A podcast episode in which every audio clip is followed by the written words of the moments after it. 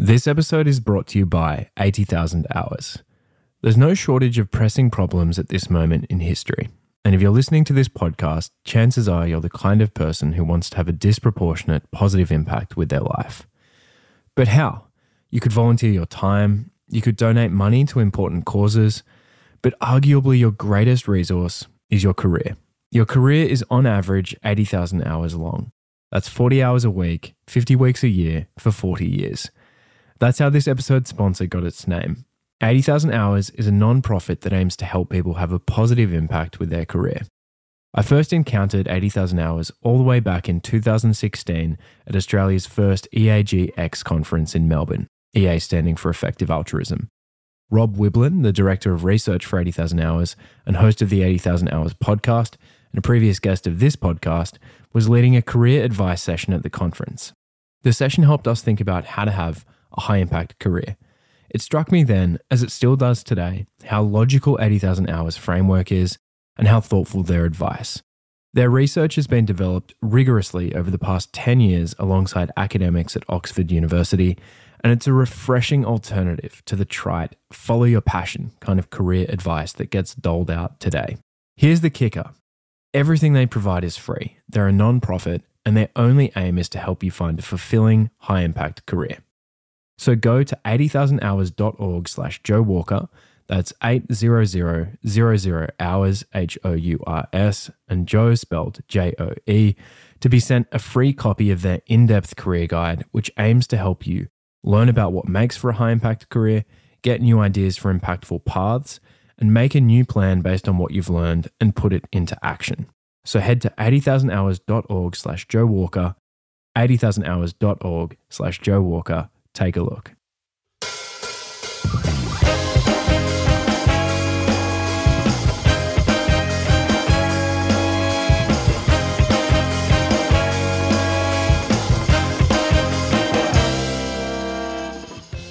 Hello and welcome back to the show.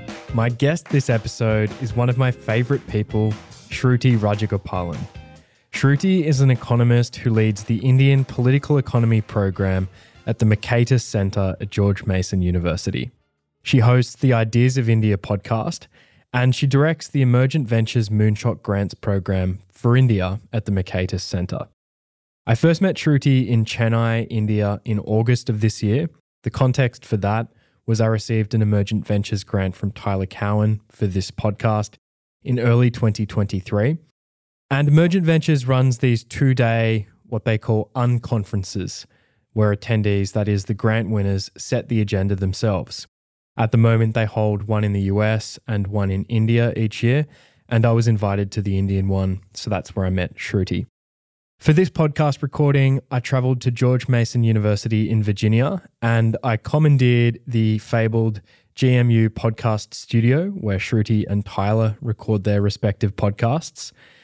And I had the privilege of spending more than three hours asking Shruti about her ideas on India and about how she identifies talent when she picks winners for Emergent Ventures India. Enjoy. Before we start the conversation, a quick notice I'm doing a cross promotion with the Clearer Thinking podcast. If you enjoy my podcast, I think you would also like the Clearer Thinking podcast with host Spencer Greenberg. It's a podcast about ideas that matter. I've listened to many of Spencer's episodes over the years. He has captivating intellectual conversations with fascinating guests. Recent guests on the Clearer Thinking podcast include Ilya Sutskever, the co creator of ChatGPT, famed philosopher Peter Singer, and Reid Hoffman, the co founder of LinkedIn. Give it a listen. You can find it wherever you get your podcasts. Just search for Clearer Thinking. Okay, let's do it. So, over the past 12 months, I've developed an utter fascination for India. So, who better to learn from than someone who, among many other things, hosts a podcast called Ideas of India?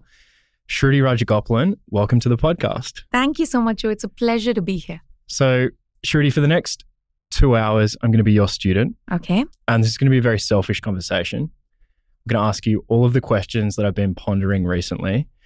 And I'm conscious that I'm probably treating you maybe not so much as like the Oracle of Delphi, but the Oracle of Delhi. You like that? I'm I'm okay with that. you grew up in Delhi, right? I grew up in Yeah. Delhi. So please feel free to pass on any of my questions because I realize if someone put me in this position with respect to Australia, I probably wouldn't be able to answer all of their questions. So, nevertheless, uh, thank you in advance for helping me to better understand India. First question Is it coherent to even have understanding India as a goal, given how heterogeneous India is? Like, to what to what extent does it make sense to seek to understand India? To a very high degree. Okay. Uh, we've come a long way, not just in terms of having a consistent geographical boundary in terms of how India looks today, and that hasn't changed very much, uh, other than minor areas. But for a very long time, everything sort of roughly south of the Himalayas and north of the Indian Ocean, uh, from time to time, has been has come under sort of one group of people, right? So you can go back a few millennia and you can think of something like the Mauryan Empire that had most of India under its rule. Uh, something more recent is like the Mughal Empire. Uh, the modern day Indian geographical boundary is probably closest to what came, you know, with the East India Company and the British Crown. That that seems to be what the modern day, you know, the the rhombus shape is taken from. Uh, but there is a lot of commonality between these different plural groups. So, of course, they're different religions, they speak different languages, and so on. But because of a particular kind of syncretic living over, say, two or three millennia, Hmm. they've somehow managed to figure it out and they worked out how to chug along. Yeah. Right. And depending on when you look, sometimes it's going splendidly well. Uh, sometimes everyone is warring with one another and there's a lot of strife and there's a lot of drought and famine and so on. But largely, I think there is something that holds them together. Now, having said that, of course, you know, I grew up in New Delhi. I grew up actually in neighborhoods uh, where there were a lot of post partition uh, refugees, as they call them, refugee colonies, right? But they were basically post partition Indians who came from the Pakistan side of Punjab and, and settled in colonies in New Delhi. And there's a lot more commonality between those neighbors of mine and, say, uh, you know, modern day Afghan tribes, right? Uh, on the other hand, I'm Tamilian. Uh, you know, my my ancestors are from what is modern day Tamil Nadu, and you would find a lot more overlap between like you know certain cultures in Cambodia or Indonesia, of course with Sri Lanka because they had a big Tamil population and so on. So there are parts of India where they have a lot more overlap with something that seems quite foreign, and Tamilians have a lot less in common with Punjabis relative to, say, you know, Afghan border with Punjabis. But largely, this entire group has managed to find something in common. Hmm. They're united in their syncretism. Yeah. I like that. Or so, at least that's the effort. right. Yeah. Mo- most of them, at least. So, a step function change occurred in the amount of attention that I pay to India about a year ago as a result of reading a Substack article of yours called Why Everyone Should Pay More Attention to India, which is fantastic and I recommend to everyone. So, at the outset, can you sell me on the bull case for India? Can you just outline the basic bull case? It's a very large number of people. Uh, it's a very young group of people, which means over the next 50 to 70 years, this is the group that will exert a lot of influence. Of course, the elite among them already exert a lot of influence because they end up being the CEOs of, you know, the major tech companies in the United States, you know, prime ministers of, you know, uh, Indian or South Asian origin in various parts of Europe and the UK and so on. But even those who are not the elite uh, will drive things forward. So if you, you know, think about something like machine learning, right? Some, think about something simple like how do we get a better tool to diagnose cataracts, okay? India literally will have the largest number of eyeballs to train that algorithm, right? Hmm. Uh, so this includes people who are probably not the elite, right? It's already driving all the YouTube algorithms because a similar reason, largest number of eyeballs, Hmm. relatively low opportunity cost culture among the non-elite, right? Um, So there are obvious reasons, depending on what you're after, that India could be the largest provider of certain kinds of labor. It could be the largest provider of certain kind of attention, right? If you're if you're looking at all these big platforms, uh, it could be the defining force in how democratic institutions look in the global south. I think to a very large extent it already is. Um, and suddenly, thanks to the internet revolution and everything that's going on in the developed parts of the world, India is having its moment uh, with startup entrepreneurs. And I think you've seen a little bit of that on your last trip to India. I see a lot of that closely when I work with emergent ventures grantees. And there is a certain kind of untapped entrepreneurial talent in India that I think will really drive very interesting entrepreneurial solutions uh, for the next, say, 40 to 50 years. Hmm. And the other reason is America doesn't solve problems for developing countries necessarily. I mean, the technology Americans produce, of course, it diffuses to other countries, right? But it doesn't specifically solve problems of, you know, how do we eliminate problems of, say, open defecation or how do we resolve air pollution and so on. Indians are grappling with those problems and they are trying to solve those problems at scale. And if Indians can pro- solve those problems for India, then there's a very good solution next for Northern Africa. Right. right? And the moment there's enough income, you know, GDP per capita and entrepreneurial talent in sub Saharan Africa, that will filter to sub Saharan Africa. So I, I think for many reasons, this will be the driver of the world and just sheer numbers, I think, Yeah. you know. On the point about sheer numbers, a few statistics from your article really impressed me.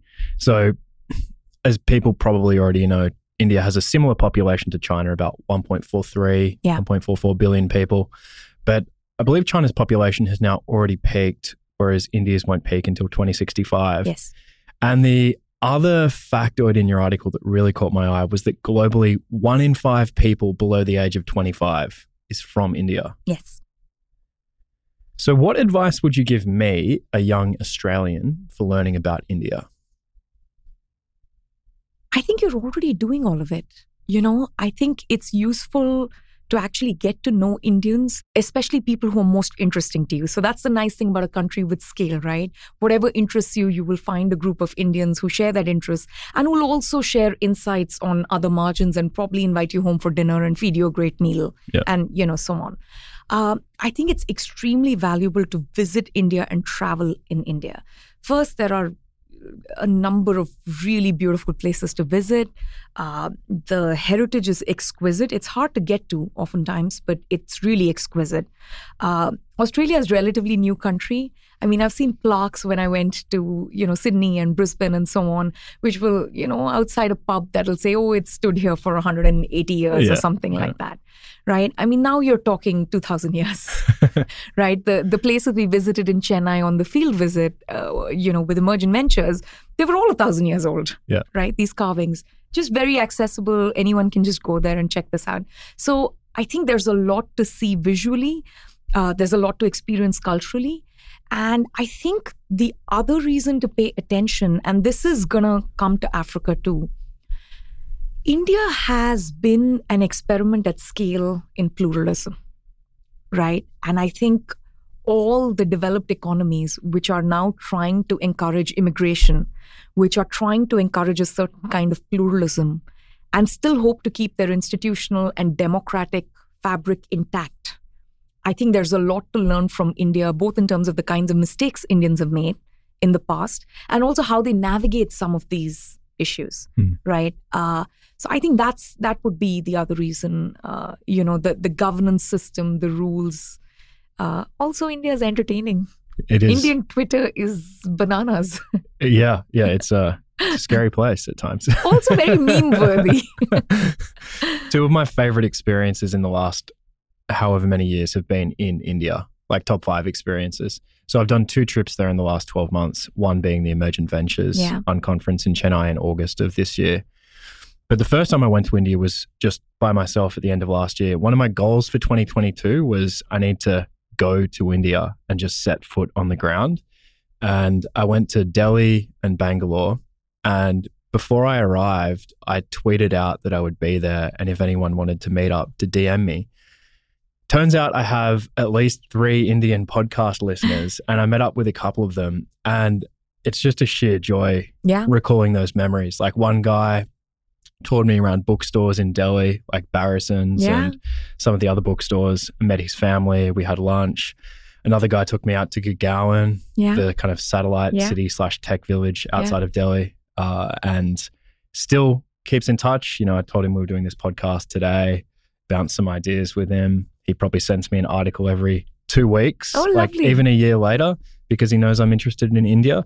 Um, so just really lovely experiences and and lovely, lovely people. If I've already been to Delhi, Bangalore, and Chennai, where should I go on my next trip? Um, what are you optimizing for? I guess just learning about India broadly, which I realize is kind of vague, but I'm at the point where I, I don't have more specific goals than that with respect to travel. I think it's useful to go to places like Banaras or Varanasi. It's in Uttar Pradesh, which is one of the poorest states, Mhm. but it's also, you know, the holiest city for Indians. Right. So there's a lot to see in terms of exotic culture, Mhm. or what seems exotic even to me, actually. Um, and there are beautiful temples. It's ri- literally on the banks of the Ganges. Hmm. Uh, but on the other hand, you will also see a startling amount of poverty and just how far behind you know uh, some indians are relative to the others that you have met probably in big cities or the Mm. indian diaspora that you met in the united states and australia so i think that might be an interesting experience sort of to see the other side to see what you know what schools they go to how they live what their problems are what their aspirations are Mm.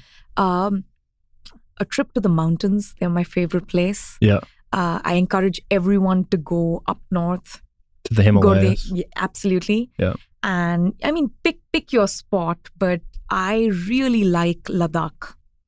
Uh, it's the desert side of the mountain. It's sort of you know in uh, what used to be the state of Jammu and Kashmir. Now Ladakh is a separate territory. Mhm. And there's a big Buddhist influence there, so there are lots of monasteries. It's you know most of the parts of Ladakh that I find interesting are at about eight to ten thousand feet above sea level. So it makes it interesting. It makes it hard to breathe.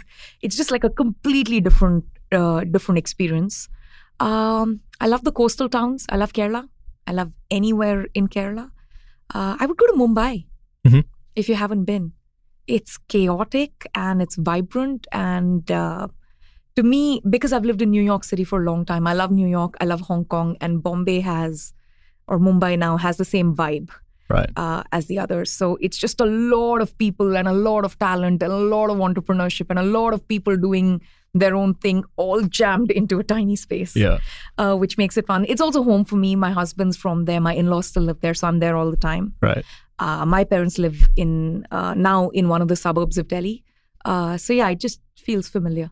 Really cool place. Should I be using the desi names for Indian cities? So should I be saying Bengaluru instead of Bangalore? Well, if you should, I should. Okay. Um, I'm a little bit frozen in time, actually. Yeah, Mumbai now because you know it's been so long that I tried to do Yeah, to say the. Desi name. Uh, but I I think it's okay. I think the goal is always to be understood. I think people understand when you say Bangalore, okay. and they'll understand when you say Bengaluru. Yeah. Uh, yours is probably going to be like a double, a, a higher level problem with Indian names and the accent. Right. Uh, it might be a little bit easier to use the the colonial name. Yeah. I don't think it's a big deal. Okay. what are the most non-obvious cultural differences that Western people should be aware of when interacting with people in India? I think one thing there's just an underappreciation for is how important caste is in everyday life. Right. And that's probably because most people Americans encounter are from the upper castes, right? Uh, and if you're from the upper caste, it's a non issue what your caste is to some extent. Yeah. Uh, but it's really part of everything, uh, right from your name, the way you pronounce it, your dialect, what you eat, uh, where you live, whom, who you're allowed to marry. Uh, even if it's someone you choose, right? So, Hmm. who are you allowed to choose? I know Hmm. that sounds strange, um, but that's the sort of Indian thing. Um, So I think there's just an underappreciation for that. Um, there's just so much variation uh, once you dig into India and once you start looking into, hey, why does that family cook their food differently from this family? Why do these people eat meat and you know the others don't? Or why do they live in this neighborhood and they don't live in a slightly better part of town? Everything has to do with caste. Yeah. Uh, the profession, of course, which is pretty well known. I was intrigued to learn that even at the Indian Administrative Services, the IAS, which is India's public service, incredibly prestigious roles. Yes. You, basically kind of have like tenure Yeah. for, uh, for life. Um, on the first day, the, the number one question that the trainees are trying to answer is what is everyone's caste? Because they're trying to ascertain Yep. potential marriage partners. Well, and also social status and hierarchy, right? Ah, Uh, of course. Everyone wants to know the pecking order wherever you go. Right. You meet a group of economists, they'll try and, you know, suss out where you got your PhD and if it's at an elite institution, which elite professor did you work with? And Yeah. is that more elite or less elite than the ones they worked with? Yeah. Uh, there's a pecking order in every group dynamic. Yeah. And the pecking order in India, even if we say it is determined by something else, the underlying order is always caste. It is standing on that Hmm. foundation of caste. Uh, because everything from uh, you know the the income and wealth levels, uh, I'm not saying there is no social mobility in India. In fact, post liberalization, it is the most disenfranchised in some sense who made the largest gains, right? Mhm. Because of access to markets and just economic growth lifting, you know, being the tide that lifts all boats. So uh, next week on Wednesday, we have a, a Dalit economic sociologist scholar called Chandrabhan Prasad who's going to come to Mercatus and talk about this. So it's not that there's no social mobility, but everything is very much predetermined in one sense Right. by your caste. All other movements uh, are on the margin. For people wondering, Dalit is the modern politically correct term for an untouchable. Yes. There are about 270 million Yes. Dalits in India today. Yes, that's exactly right. Yeah.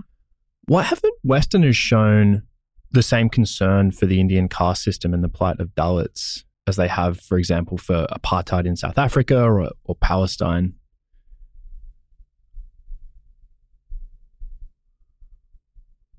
I think there are two possible reasons. I haven't studied this area, so it's it's hard to say.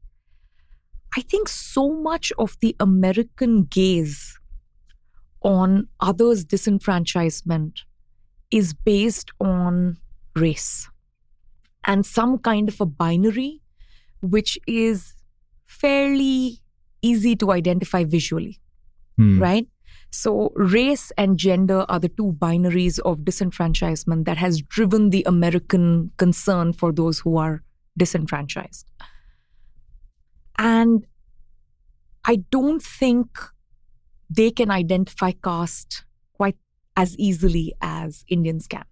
So, Indians will know someone's caste just by the way they speak, the, the neighborhood they're from, their last name, the way they pronounce their first name, and you know, so on uh, that's fairly invisible to Americans. So Americans can't tell an English speaking Dalit from an English speaking upper caste member. Right. And to that extent, that disenfranchisement becomes a little bit invisible.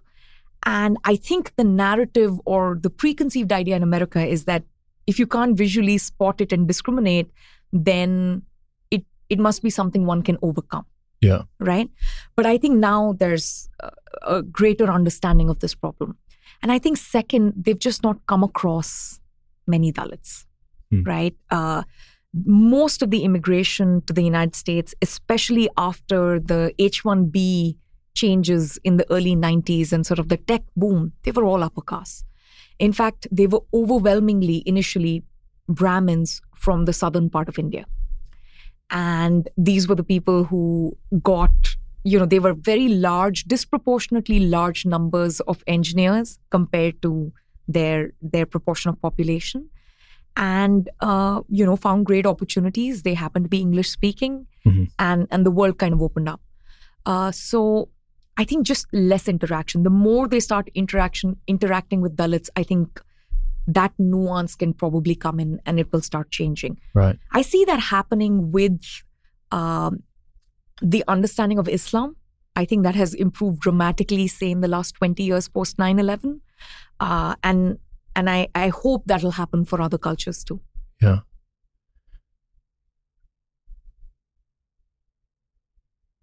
To what extent is the question, what is this person's caste, kind of lingering in the back of the mind of even an attendee at an Emergent Ventures India unconference?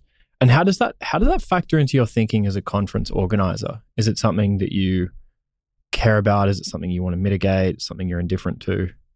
So let me tell you on a very practical level, people care about other people's caste, even if it's not explicit, because in any situation where you have to share food, right? Different Hmm. castes have quite different eating practices. And uh, this is obviously more of a concern for those who are in the upper caste and who are vegetarian.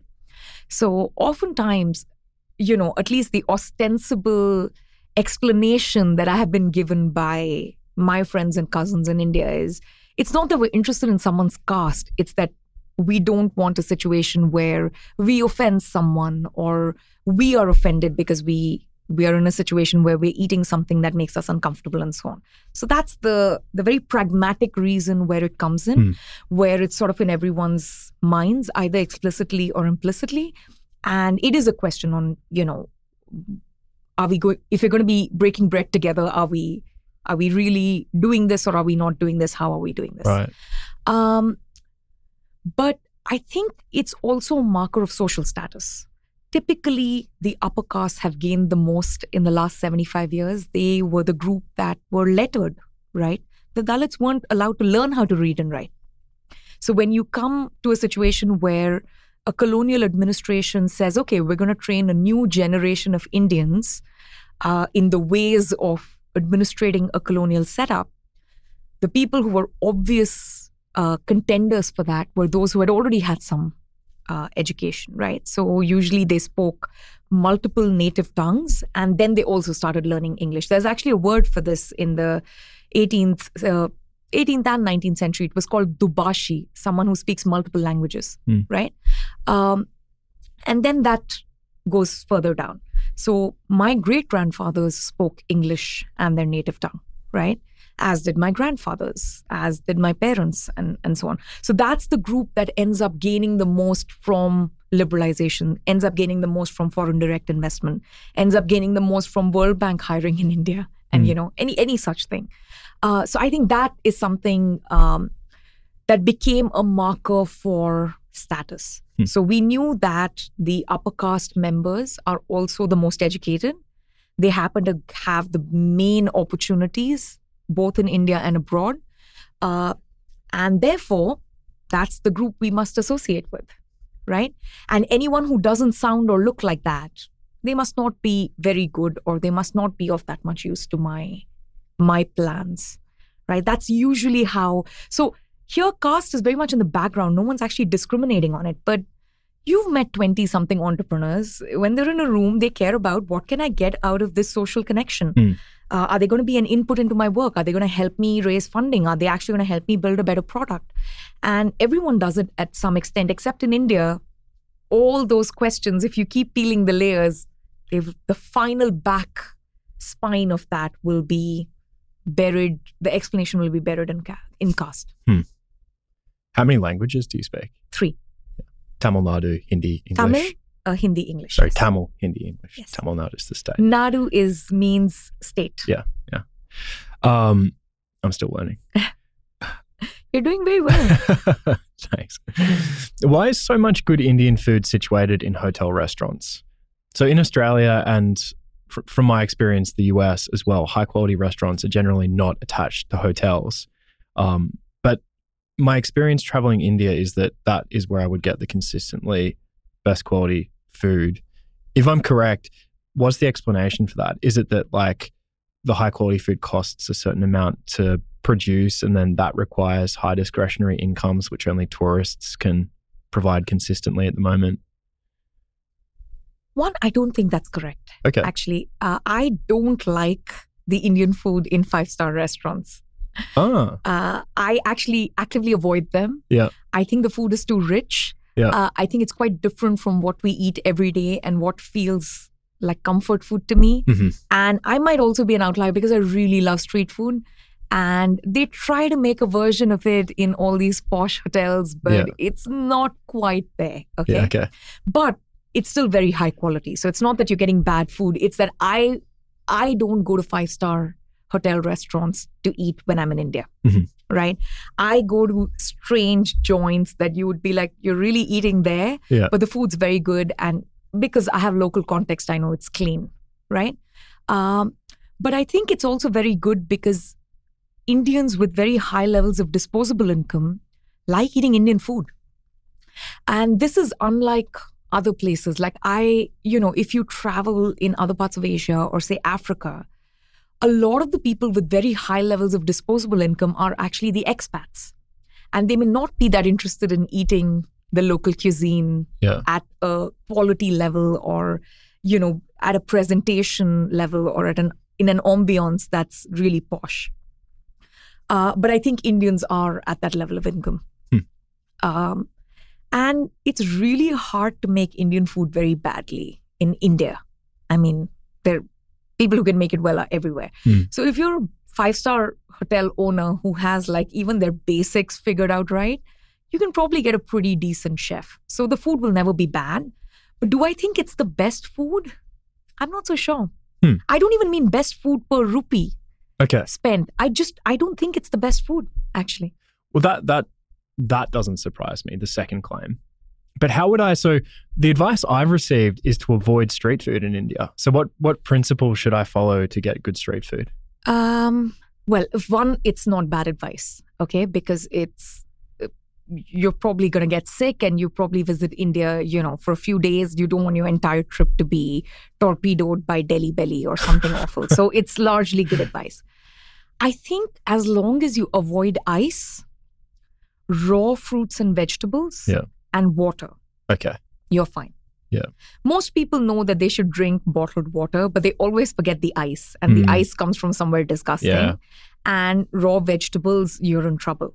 Uh, but cooked food, especially if it's made freshly in front of you, I think most street food you'll be fine. Okay.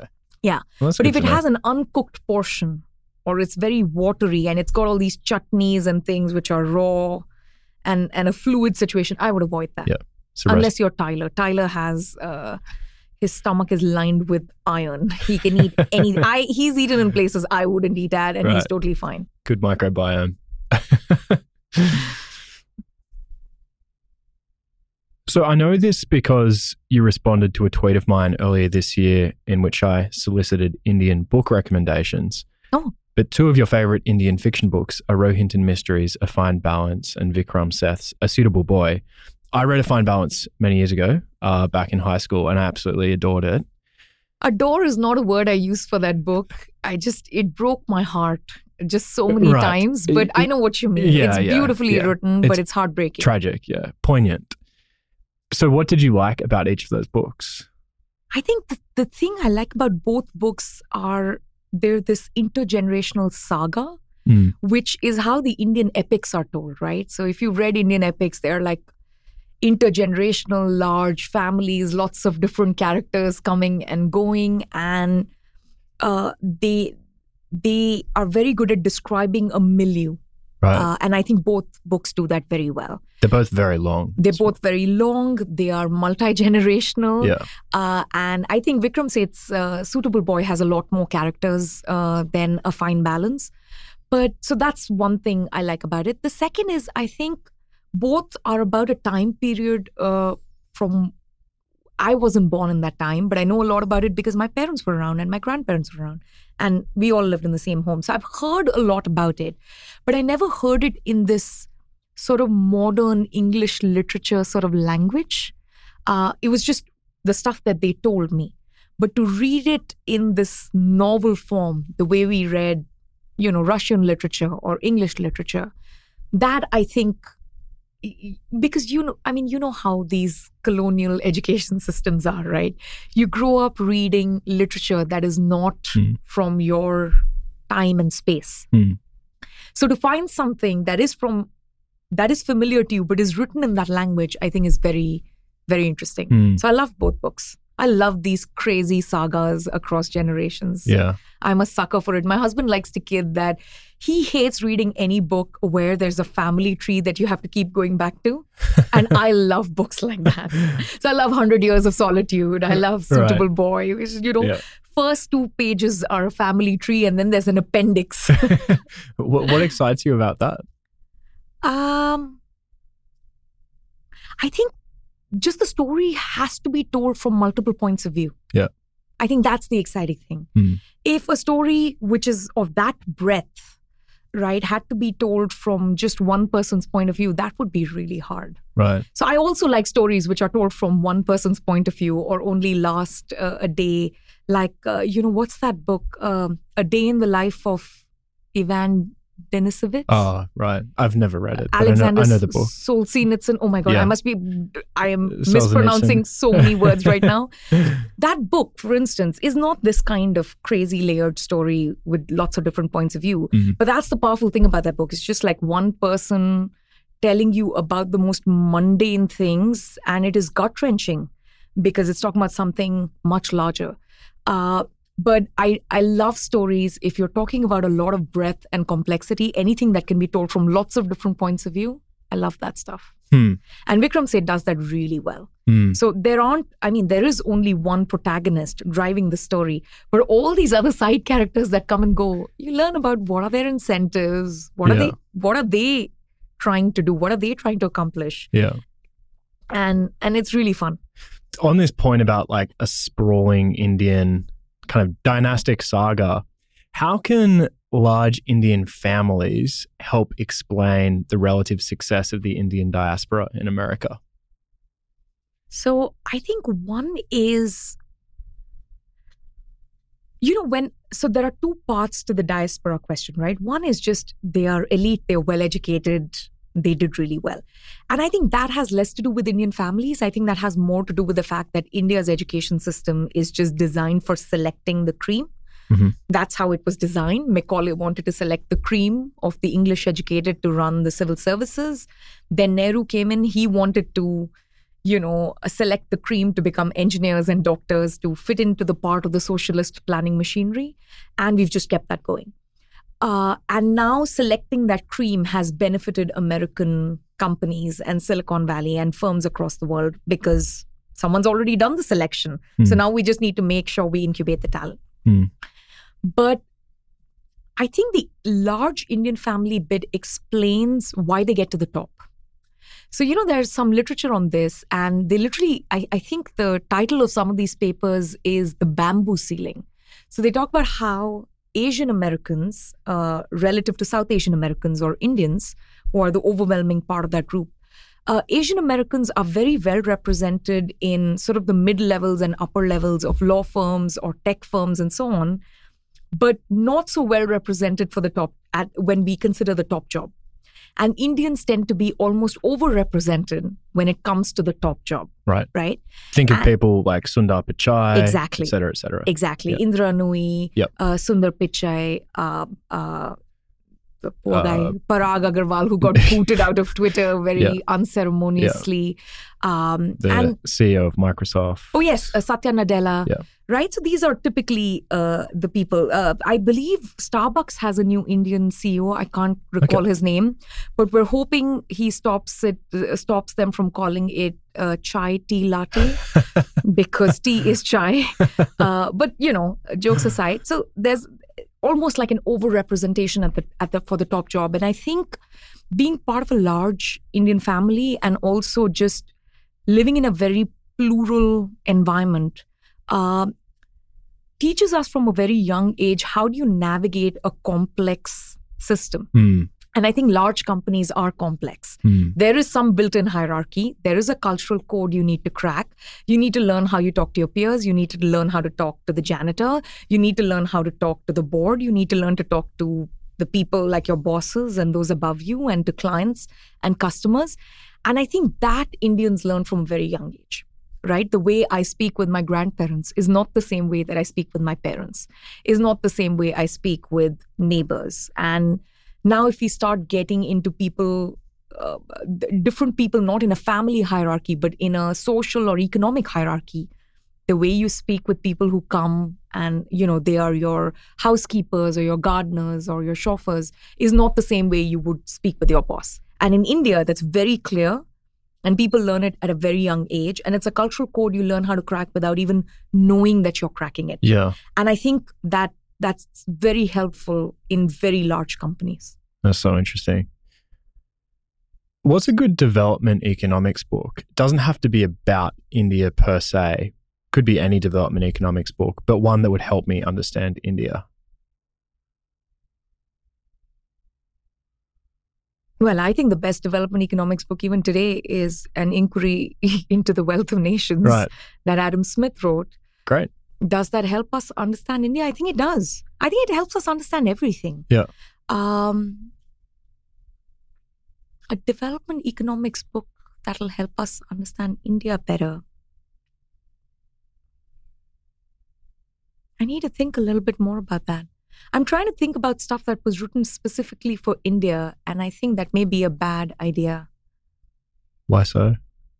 because most development economics that's been written for India in the last few decades is all about redistributing and randomized controlled trials or Okay. something else that has nothing to do with development, Hmm. uh, that has to do with measurement and redistribution and things like that. Hmm. Uh, when I think of development, I think of how can South Korea go from being sort of the third poorest economy in the 50s to I don't know GDP per capita that's you know 60% of United States in 2023. Right. That's an extraordinary miracle. So, what is Yeah. the book that explains that? I think is the book that explains everything. yeah. Um, and I think a lot of books on trade explain that very well. Um, and I think all the classic books, you know, like The Wealth of Nations, would explain that very well. To what extent would understanding India's constitution be a good way for me to understand India generally? If you understand India's constitution, tell me and explain it to me, please, because that has been a lifelong endeavor. Uh, um, I think it's very helpful if you're trying to understand certain kinds of institutional quirks and craziness. okay. So, if you understand why India's election system is so messy, or if you understand, if you want to understand why every electoral constituency in India is of a different size depending on which state it's in, right? Or if you're trying to understand why the Supreme Court functions the way it functions, the answer is always buried somewhere in the Constitution. You just have to find it. Mhm. Um, so, if that's the endeavor, then understanding the Constitution is extremely helpful. Okay. But it is a very complex document. Uh, I say most people say this with pride. I don't. It is the longest constitution in the world. It's extremely complex. It's got like 395 or 400 articles. It has 12 appendices or schedules attached at the back. It has more exceptions than it has rules, uh, which I think makes for a terrible constitutional document. So it's not necessarily a good constitution, but it's very complex. So trying to understand it is a huge investment. Right. So I would say make that investment if you're studying specific institutional quirks. But if there's one area that you want to deep dive into, uh, it's always useful to check out hey, what are the constitutional provisions that affect that? Because there's definitely some crazy buried in there Right. that's causing the problem. And maybe start with a secondary source rather than the constitution Always itself. start with the secondary source. The Constitution is incomprehensible to someone who hasn't taken multiple classes in Constitution law, Yeah. which I did when I was in law school. And yeah, maybe I regret it now, but yeah. Yeah. So I don't know if you know this, Shruti, but Australia's constitution is notoriously hard to change. Yes. Yeah. Okay. So we've had 45 national referenda, that is votes to change the Yeah. constitution in the 122 years since our federation in 1901. And only eight of those have succeeded. So Yeah. that's a success rate of like less than Yeah. 18%. We just had one that failed a few weeks ago, actually. Oh, what was it about? It was about adding a voice to Parliament to the Constitution, a voice that would represent Indigenous Australians and would be able to make representations to the Parliament on behalf of Indigenous Australians relating to issues that pertain to them. Uh, but a voice in the sense, is that like electoral seats in the parliament or no? No, Oh, just no, a voice. Just okay, a, yeah, just a And an it failed. unelected body. It failed. Okay. Yeah, yeah. Part of our kind of long story of Indigenous Yes. recognition and closing the, the gap between those outcomes. So the key reason why is there's a very high hurdle to pass. That is a double majority. So you need a national majority plus a majority of voters in a majority of states. Yeah. And that's obviously a vestige of our federation where the smaller states wanted to protect their position relative to the larger states. In contrast, as you know, the Constitution of India has undergone 105 amendments in the 73 years since its adoption. I don't know what kind of success rate that translates to because I don't know the number Very of proposed high, amendments. Very high. I Very think high. maybe six have failed. That's it. Wow. That's it. Wow. Okay. Yeah. Wow. So India's constitution is one of the most frequently amended constitutions in the world. To what extent is that the result of the fact that it, as you said, contains so much detail? It's the longest constitution in the world. Um, it contains a lot of detail that in Australia would just be put in legislation. Or on the other hand, to what extent is it the result of a relatively easy amendment process? Like, how much weight should we put on each of those factors? I'm not even sure if they're conceptual alternatives, but No, how but should I, I- think about this? Um, so I'll tell you how I think about it, and maybe you Yep. can tell me if that makes sense. Yeah. So, one of the reasons it's had so many amendments is definitely that it's easy to amend, right? So, the Indian Constitution, one, because it's so long, there there are three sub clauses in the amendment provision. There are parts of the Constitution that can be amended by simple majority, what it takes to pass regular legislation, and those are mostly administrative parts, right? Uh, to add or change like a border boundary or like you know to add or change some minute detail on appointing someone. All that stuff is simple majority. There's a second the majority of the constitution uh, the the amendment procedure says that you need it's a dual requirement. You need a majority of the total membership of the house with at least two-thirds present and voting right? So let's say if you have a council of 100 people if all 100 show up, you need 67 votes, right? Uh, if only 50 show up, you need 50. So if only 51 show up, you need all 51 votes, right? So that's the dual nature of the requirement.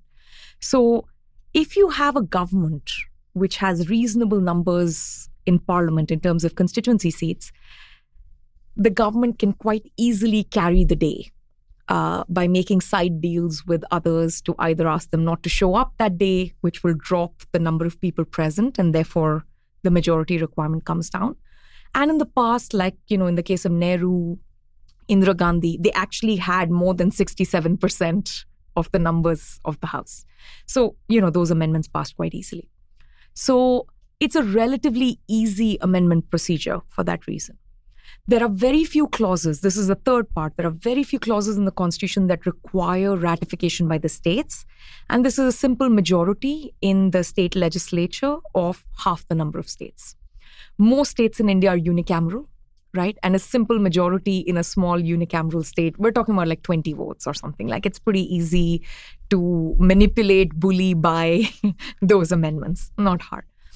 And the fact that India was centrally planned and also fiscally very centripetal, that is, the union government controlled the purse strings, meant that the state legislatures and the state governments were always at the mercy of the union cabinet. Mhm. and kind of you know you you you're never short of state governments that'll do your bidding because you control the purse strings or you control other things that are coming to them.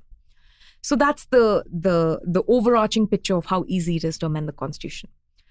Now coming to and and the second reason i think it was a simple amendment procedure is the second the moment the supreme court of india said that now they will also decide if an amendment is valid or not which is kind of like a judicial ratification right? We can open it up after it's passed and ratify whether it's right or wrong. The moment the supreme court said that it has the power to do that uh, the number of amendments reduced per year right? Or per decade. So an easy amendment procedure for sure. Now, is it because of its length? I'm not so sure that that's the case. Because it's not that different parts of the constitution were amended because they were affecting different parts and there was too much specificity. Mm. What we observe is that there's a small number of clauses that's gone on, gone through a lot of amendment. Oh, interesting. And usually it's the Bill of Rights. Okay. Right? This is uh, uh, Yeah. the chapter called Fundamental Rights in the Constitution. Yeah. So some of my dissertation work was on this, and I argued that at least the first four decades, which is the time period I was looking at, the reason for frequent amendments was uh, socialist planning. Socialist planning requires you to break the rules of generality. It requires you to break the rules of equality. It requires you to basically break a lot of rules that are enshrined in fundamental rights to constrain the state. Mm. But you can't constrain a state that needs to do socialist planning. That's the entire point of that state, right? They need to be take, able to take from Peter and give to Paul. And they need to be able to treat Peter and Paul differently, not just reasonable classification differently, but like actually substantively differently. And those were the sorts of interventions that led to a lot of amendment of the Constitution. Uh, lots of affirmative action amendments because newer and newer groups want to be included in the protections that were initially only afforded to the Dalits and the what were known as the scheduled tribes, but were the indigenous tribes. Um, so those were the sorts of things that constantly underwent change. Um, and for that reason, I think it's because the state wanted to be unconstrained and not bound by rules. Uh, now, whether it was for a good reason or a bad reason is up for uh, question. I think it was terrible that they amended the constitution so frequently. Lots of people actually laud the Nehru and Indira Gandhi vision of constantly amending the constitution to make sure that the government's socialist agenda was furthered. So, you know, that depends. Uh, but yeah, I, I think that's the core reason. Well, that is an ex- excellent explanation. Thank you. So, yeah, just to dwell on this a little further, people from federations like Canada and Australia who use referenda processes to alter their constitution will note that India, while being a federation, has this different process. Um, and so the framers of India's constitution presumably made that decision very deliberately. Yes. yes. And what's your hunch as to why they made it so easy to amend? So I'll tell you what my hunch was and what I've uncovered. Okay. So initially, this was, I, I started thinking about this question about 10, 10 12 years ago.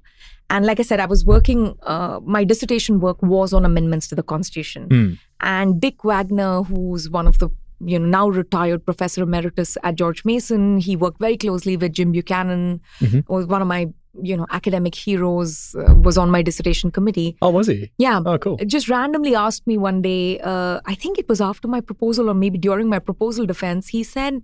But why did they choose such an easy amendment procedure? You have no explanation for that. And I was like, that's a good question, Dick. Hmm. And I'm still trying to answer it. So Dick always asks questions that you take 15 years to figure Yeah. out.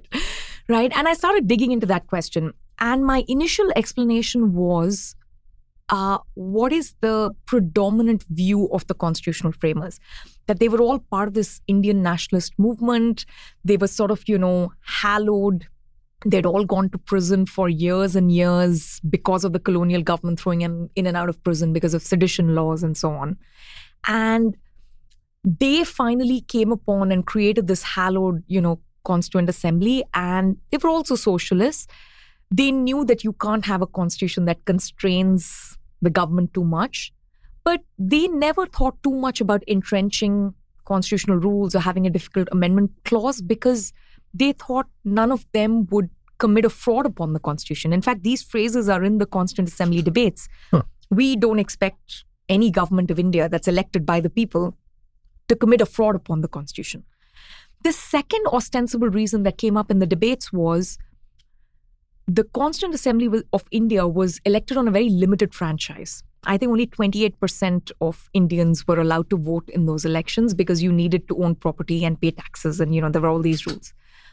And they thought that that's unfair uh, to to bind the hands of future governments that are elected by universal franchise. And India is exceptional in that sense. At the birth of the republic, India had universal franchise, universal adult franchise.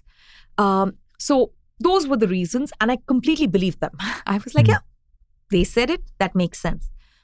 And but I'm trained as a public choice economist, right? And I'm trained in the Austrian tradition. I've studied, you know, socialist planning and things like that. So that sort of thing kept going on at the back of my mind. So my first question was why are we treating them like these hallowed angels and why aren't we treating them in the standard public choice way which is they are self-interested political actors, right? So I started modeling the question that way. And then the second reason I realized was unlike, say, self interested actors who wrote the American Constitution, that, you know, where they were all property owning men. Uh, in fact, sometimes the property even included slaves, right? They included human property, not just, uh, you know, land and chattel. Uh, they wrote a constitution that protects their interests. Now, this is a group of avowed socialists, right? but they're also political actors. And I said, that's got to have something to do with how they choose the rules. And uh, I'm increasingly of the view that the Indian Const- Constitutional Assembly chose differently because it was a group of socialists who obviously knew that you couldn't bind, you know, the hands of their own government or future governments from redistributing and so on. So the rules had to be simpler.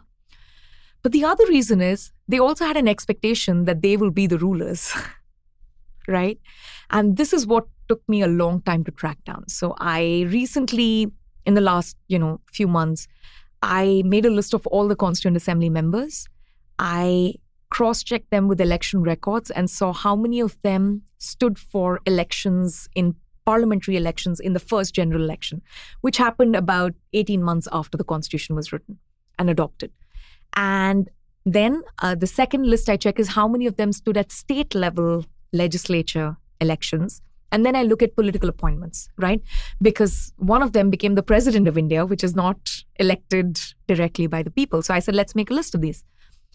And 211 out of 305 members held political, either political office, elected political office, or so either they were in the Lok Sabha, which is the, the lower house, or they were in the upper house, or they were in the state legislatures.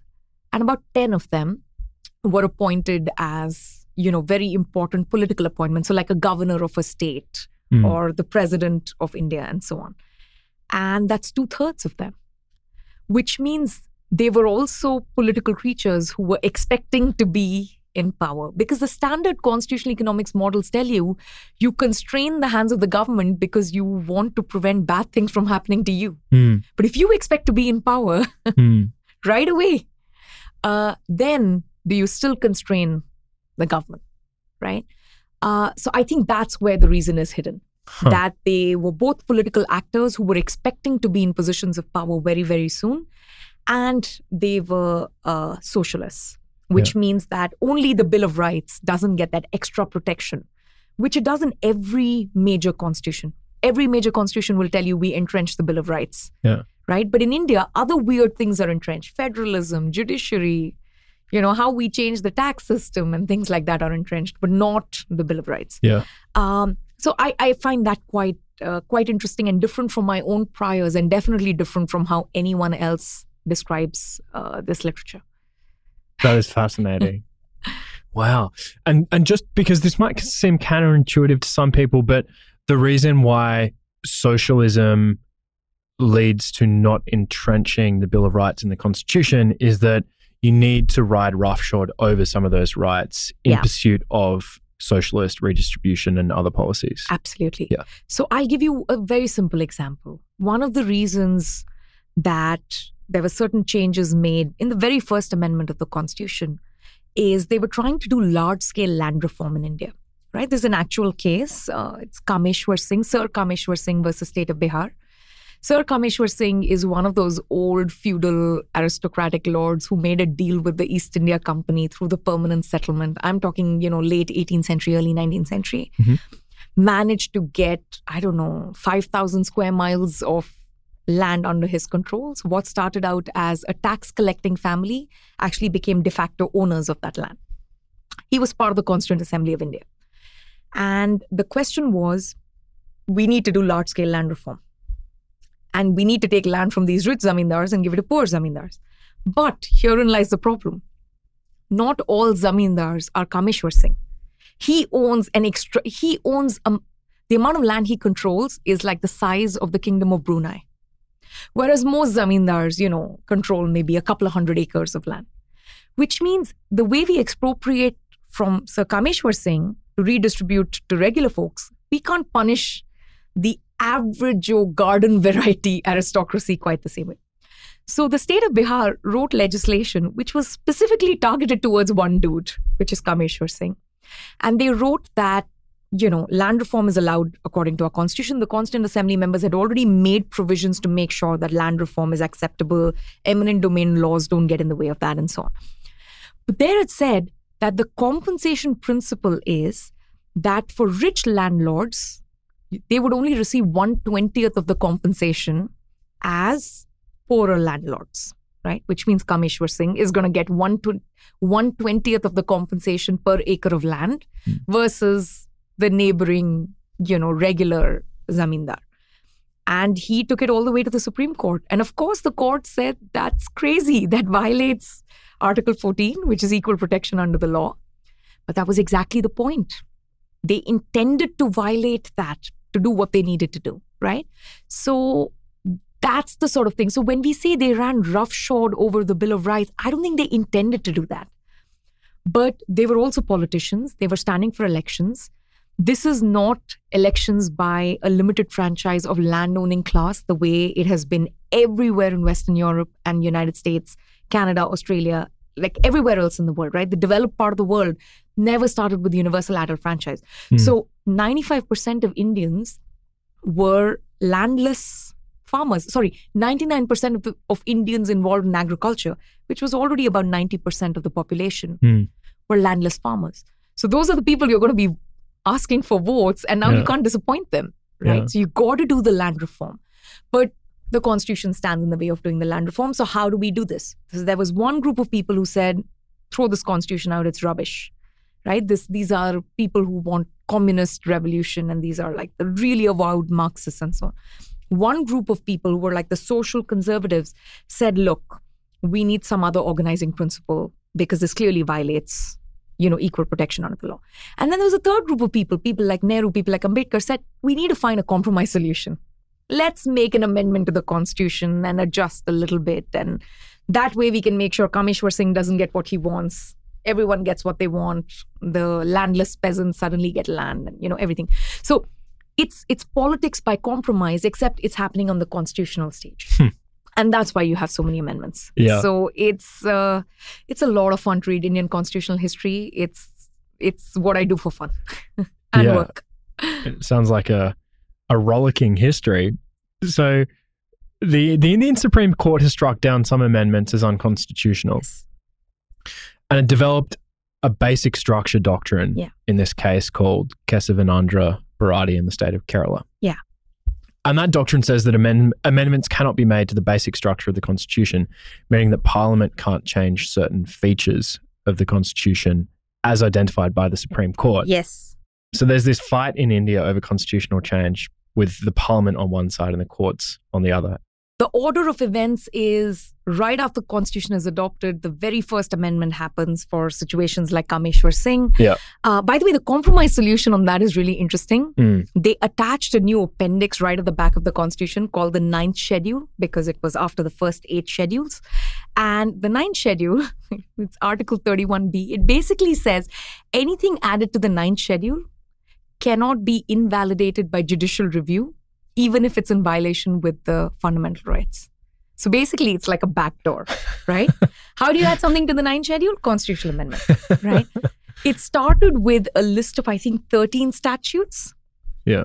It became 285. Yeah. And this is the stuff I tracked in my doctoral work. I have a paper out on this in the Journal of Legal Studies. So it's just batshit crazy. Right. I mean, I don't even know how to describe this in a sane, coherent constitutional language. So it started there and that got challenged. And then the courts and parliament kept going back and forth on who is the custodian of the constitution, how much are you allowed to amend, because it became very clear that the that in pursuit of the socialist agenda, they were really chipping away at some of the most fundamental protections that the Indian constitution afforded to its citizens. So that's how it started. then it got a little too much and then nehru died right and and that generation of the old nationalist statesmen who had all been in prison and fought for the freedom of the country and framed this hallowed constitution that generation was slowly fading Hmm. and no longer in parliament and then the next generation that came along were clearly quite corrupt Hmm. and so the supreme court said this is nonsense we're not having any of it so they passed uh, an opinion in Golaknath. This was in 1967, um, where they said that the parliament can't have an absolute authority to amend any portion of the constitution. Right? Right. That was the part that you read. Right. And then Indira Gandhi came back and she changed the wording of Article 368, which is what you read out. And then that got re challenged in 1973, which was Keshwanand. Yeah. And I think Keshwanand became precedent, like really strong precedent after the emergency. I think 1980, there were a couple of cases, Minerva Mills case, Vaman Rao. You know, these were all cases on property and nationalization of sick textile mills and things like that. Those cases established Keshwanand as precedent, saying that you can amend the constitution, but there's a basic structure that can't be amended. Now, here is the hilarious thing about Keshwanand, right? And you've met my colleague, uh, Shreyas Narla. Mhm. Uh, we're going to see him right after this. Uh, he's working on a paper on this because this year is the 50th anniversary of Keshwanand Bharti. so, what we're finding is the original Keshwanand Bharti case said that there is an unamendable portion of the Constitution, but we won't tell you what it is. it is stuff like some of the Bill of Rights, not all of them, some of them. It is stuff like, you know, federalism, independence of the judiciary, separation of powers, the preamble, some core areas of the Constitution. But we're not going to tell you exactly what that exhaustive list is. When we see it, we'll tell you. That's why I call Keshwanand Bharti the judicial ratification clause that's attached to the amending procedure. So you amend all you want, then it's going to come to us, and then we will tell you if that amendment passes or doesn't pass, right? So that's effectively a judicial veto. Um, so that's how that case panned out. Now we are looking at all the amendments that have happened since Keshwana. So what we are tracking is how many amendments happened, were they challenged in the Supreme Court? Did the Supreme Court strike it down? And did they strike it down because of the basic structure, right? They could have struck it down because of some procedural incongruity or something else. The only times that something has not passed the Keshwanand test, that is, the only amendments that were struck down by the Supreme Court, were the ones that limited the domain of the judiciary. Everything else went. So, according to me, the only way I understand Keshwanand Bharti is judges are self interested, Hmm. and the only thing Parliament is not allowed to amend is restricting the domain, authority, power, or status of judges. Right. Everything else, they will find some way to accommodate how it gets incorporated. Yeah. Yeah. There'll be some compromise solution. Well, the next question I was going to ask you was how can a public choice theory lens help us interpret this fight between Parliament and the courts? And I guess that partly answers my question. So, one is, I mean, judges, like all other political actors, elected or not, are self interested creatures. That is the core lens, I think, that I bring to the table. But now we can start looking specifically at judges' incentives, right?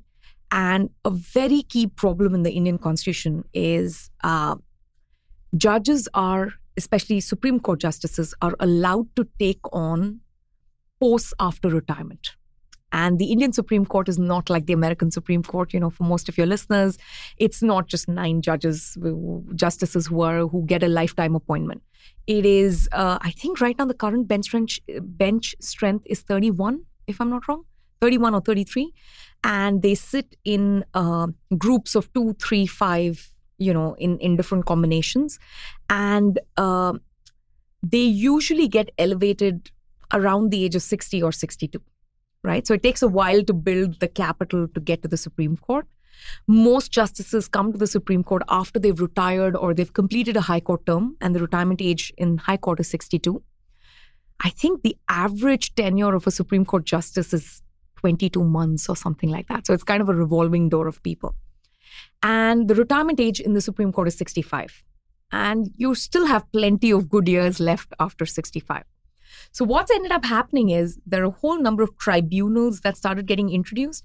And the way those statutes were written were a retired Supreme Court justice is the one who can occupy this post. So you have something like a National Human Rights Commission, you have XYZ tribunal. So retired High Court and Supreme Court justices get those jobs. So now we've created a situation where there is a government job waiting, potentially, at the end of Supreme Court term. And the problem with independents, we always focus on how they're appointed. We never ask what happens after they leave. uh, there are a couple of excellent, uh, you know, papers on what happens after they leave, and uh, I think Shubhankar Dam, Madhav Aney, and Giovanni, uh, I think they wrote a paper on this where they looked at the last six months of opinions given by Supreme Court justices and whether they swing in favor of government and if they therefore get a government position after that. And they do. So that's the kind of thing public choice can, uh, mm. you know, sort of really illuminate, which is let's start looking at Supreme Court justices like regular people with all the sort of interests and problems and biases of regular people. Let's stop thinking of them as these omniscient, benevolent creatures uh, that we assume them to be. And then I think the nonsense that happens in the Indian Supreme Court suddenly starts coming into sharp focus and it becomes clearer what's going on. So, if Australia's constitution is frozen in time and India's constitution, or at least specific parts of it, are altered too readily, which problem would you rather have? Like, if I offered you the choice to swap your problem for ours, would you take it? Unclear. Because I don't think the Australian constitution is frozen in time except in text. Mm. I think constitutions like Australia, constitutions like the United States Constitution, textual changes are very, very different, but they're being rewritten every day by the judiciary, right? So much has been changed by judicial interpretation. Mm-hmm. So basically, what happens is if you make it very difficult to amend the constitution through a particular procedure in a particular fora, then people will go to a different fora. Right. Right. And now you see in the United States, look at questions like, you know, Second Amendment rights, which are now entirely being debated in courts because it's a non starter to actually go back and change the text of the Constitution. So when they happen in courts, suddenly you start worrying about who's on the bench. And then you start worrying about which political party is supporting whom. In no other country do you see a major question for presidential candidates about their choice of justices that they would like to elevate to the bench, right? Uh, the kind of power that that's given to a Supreme Court justice in, in the United States is extraordinary. And it's not because that's inbuilt into the American system, and it's not because they have lifetime appointments. It's because the formal constitution is very difficult to change. So you mm-hmm. have to mm-hmm. do it by interpretation. Yeah. So it's going to happen one way or another. So this is a very vague and Hayekian answer, but it'll come down to culture and it will come down to political norms and political culture. And I think no matter how good the procedural rules in India, unless we fix that problem, I don't see the story ending particularly well. Are you cool if we go till five or five thirty? I'm, all okay. yours. Thank you so much. I cleared my evening for you. Oh, you're amazing. Thank you. Okay, let's talk about talent selection. So, talent selection. Yes. Okay. So we first met because you run Emergent Ventures India, an offshoot of the EV program run by Tyler. And EV India provides grants and microgrants to jumpstart high reward ideas that advance prosperity, opportunity, liberty, and the well being of Indians. Yes. So I won an EV grant in January of this year. And we're using it right now. We're using it right now. And I don't know, but I think I'm the only Australian. Oh. Uh, that could be entirely wrong. I'm not aware uh, of any other Australians. I wouldn't be surprised if you are the only Australian. Yeah. Yeah. But at least I was included in the EV India unconference yes. rather than the American one. Yes. I guess I'm just like geographically closer, and that India conference kind of became like a catch-all for some other yes. like regions as well. And your interest in India. And my interest in India, which I was course. aware of when I invited you. Oh, I didn't know that. Great. Well, thank you. So, EV India kicked off with the first cohort of winners in April 2020. And you've since had five cohorts for a total of about 130 winners. Yeah. First up, I just want to say I was without exception utterly impressed by every grantee I met at the conference in Chennai. These kids were just so amazing and so so sociable as well. Like They're really my cool, favorite people. amazing people. I have been accused of being misanthropic, but that is a group I'm really thrilled to hang out with. Me too. Me too.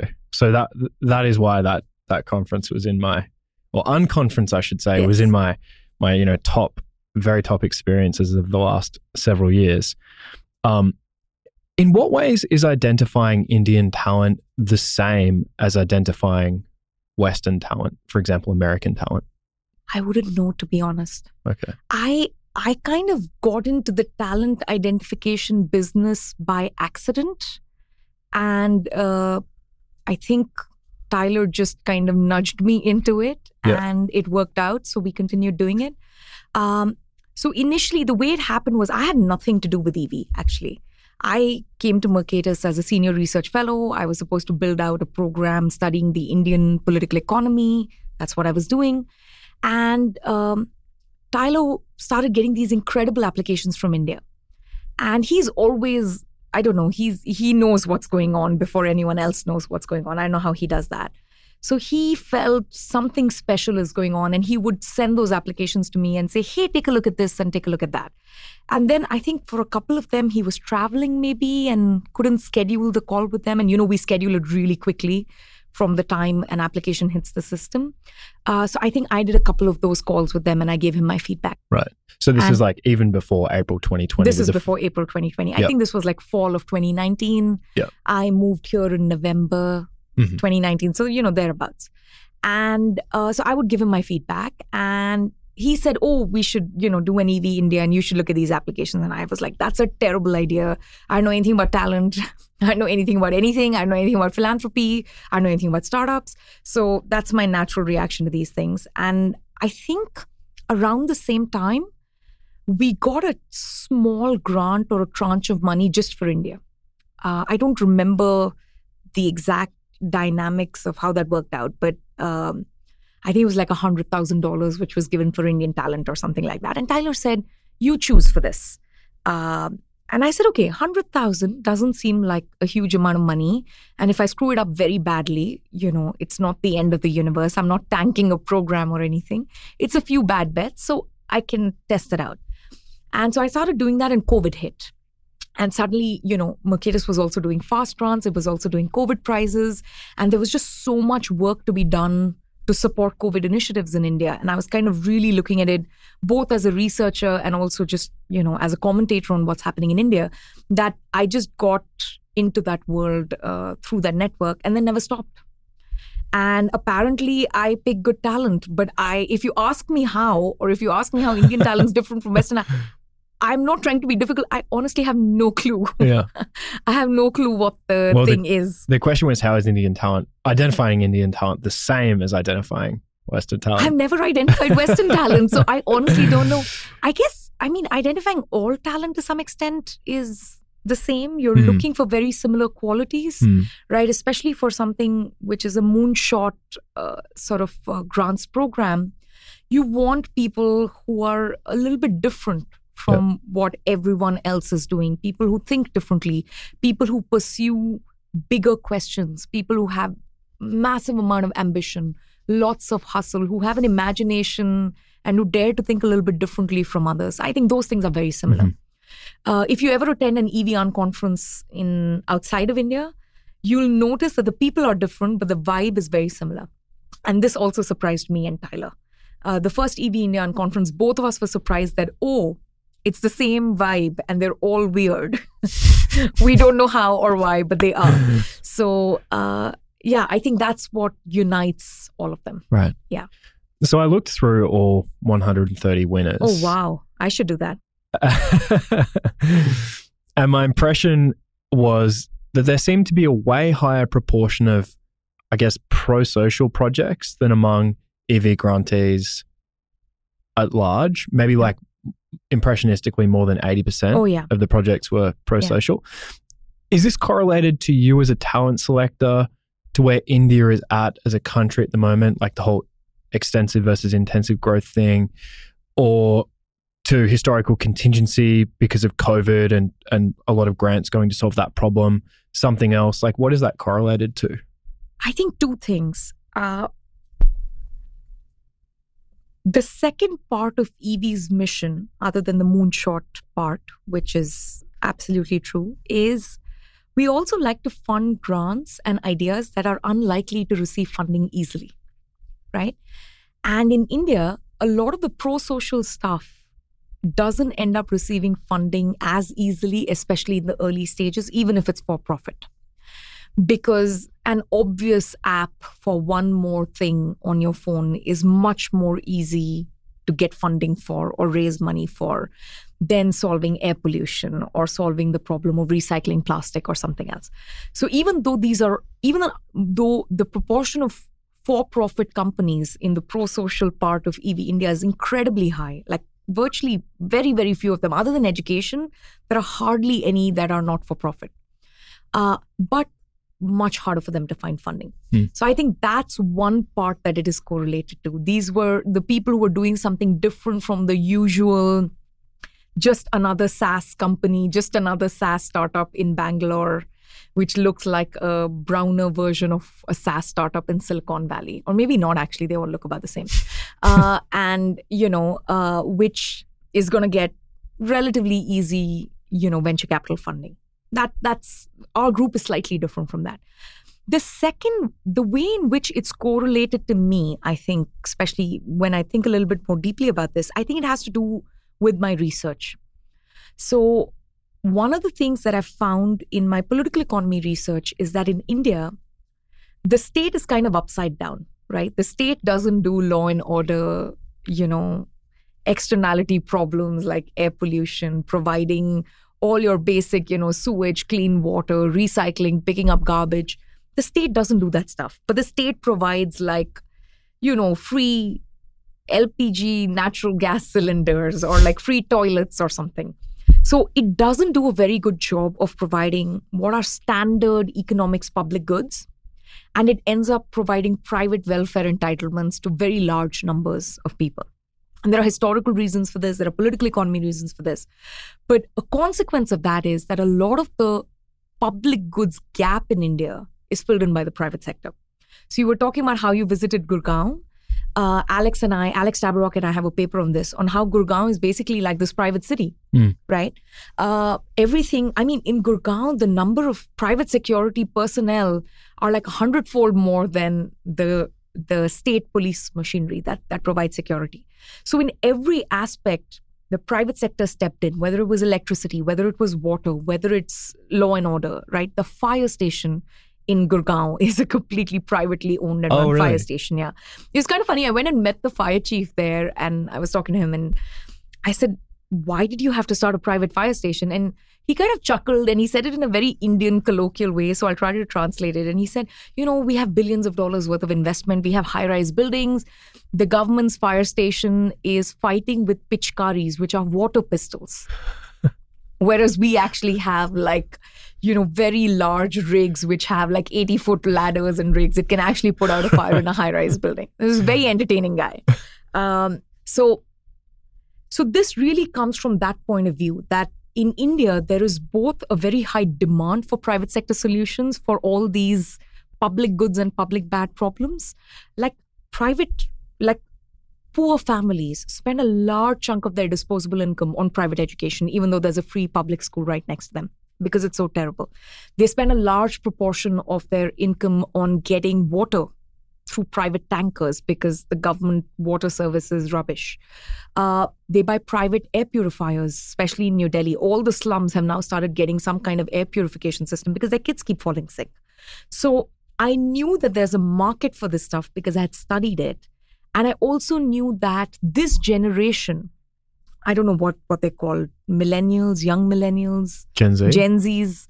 Yeah, the Gen Z entrepreneurs in India, they want to solve all these problems because they can't breathe.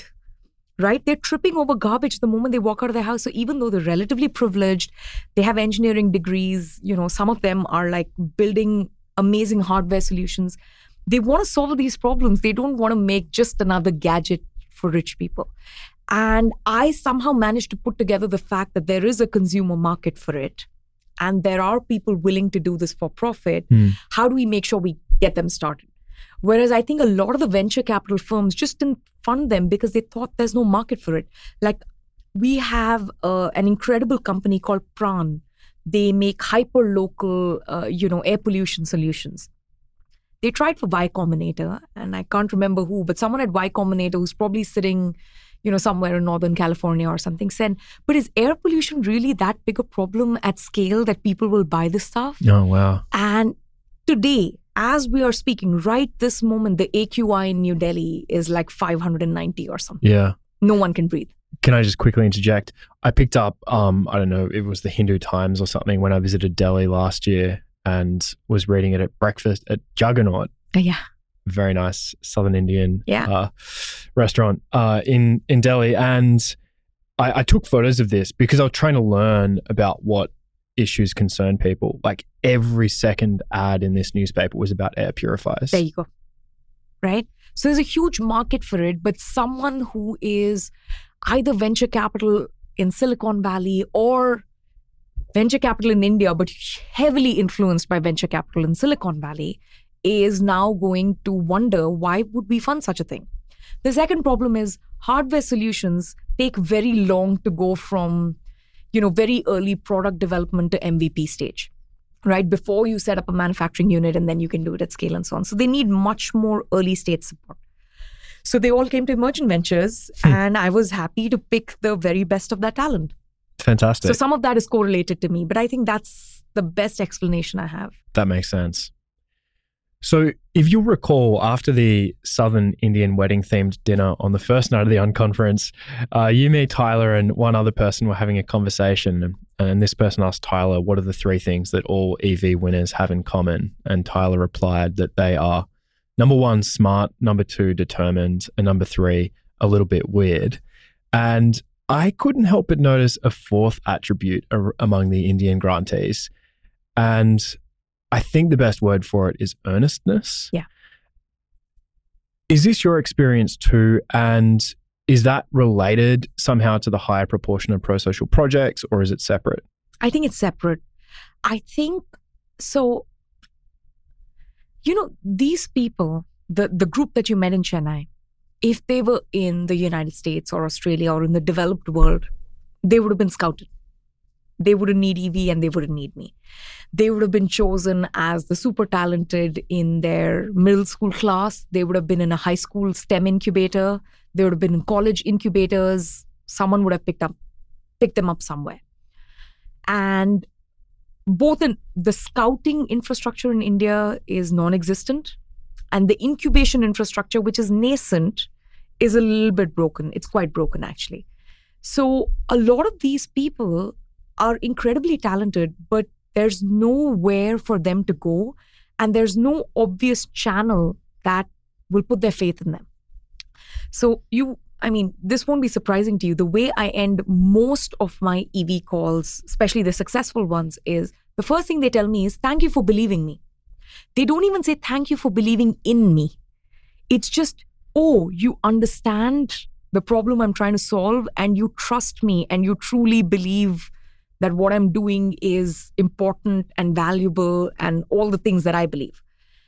And I think that's where the earnestness is coming from. No one else has quite recognized that. People who have recognized it haven't supported it Hmm. because we don't have an obvious channel to support it.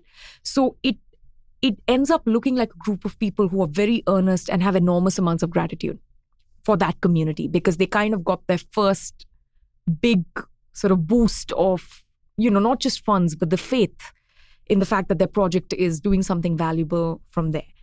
And uh, the second is, I mean, you must have noticed this in India. Uh, India is very ageist.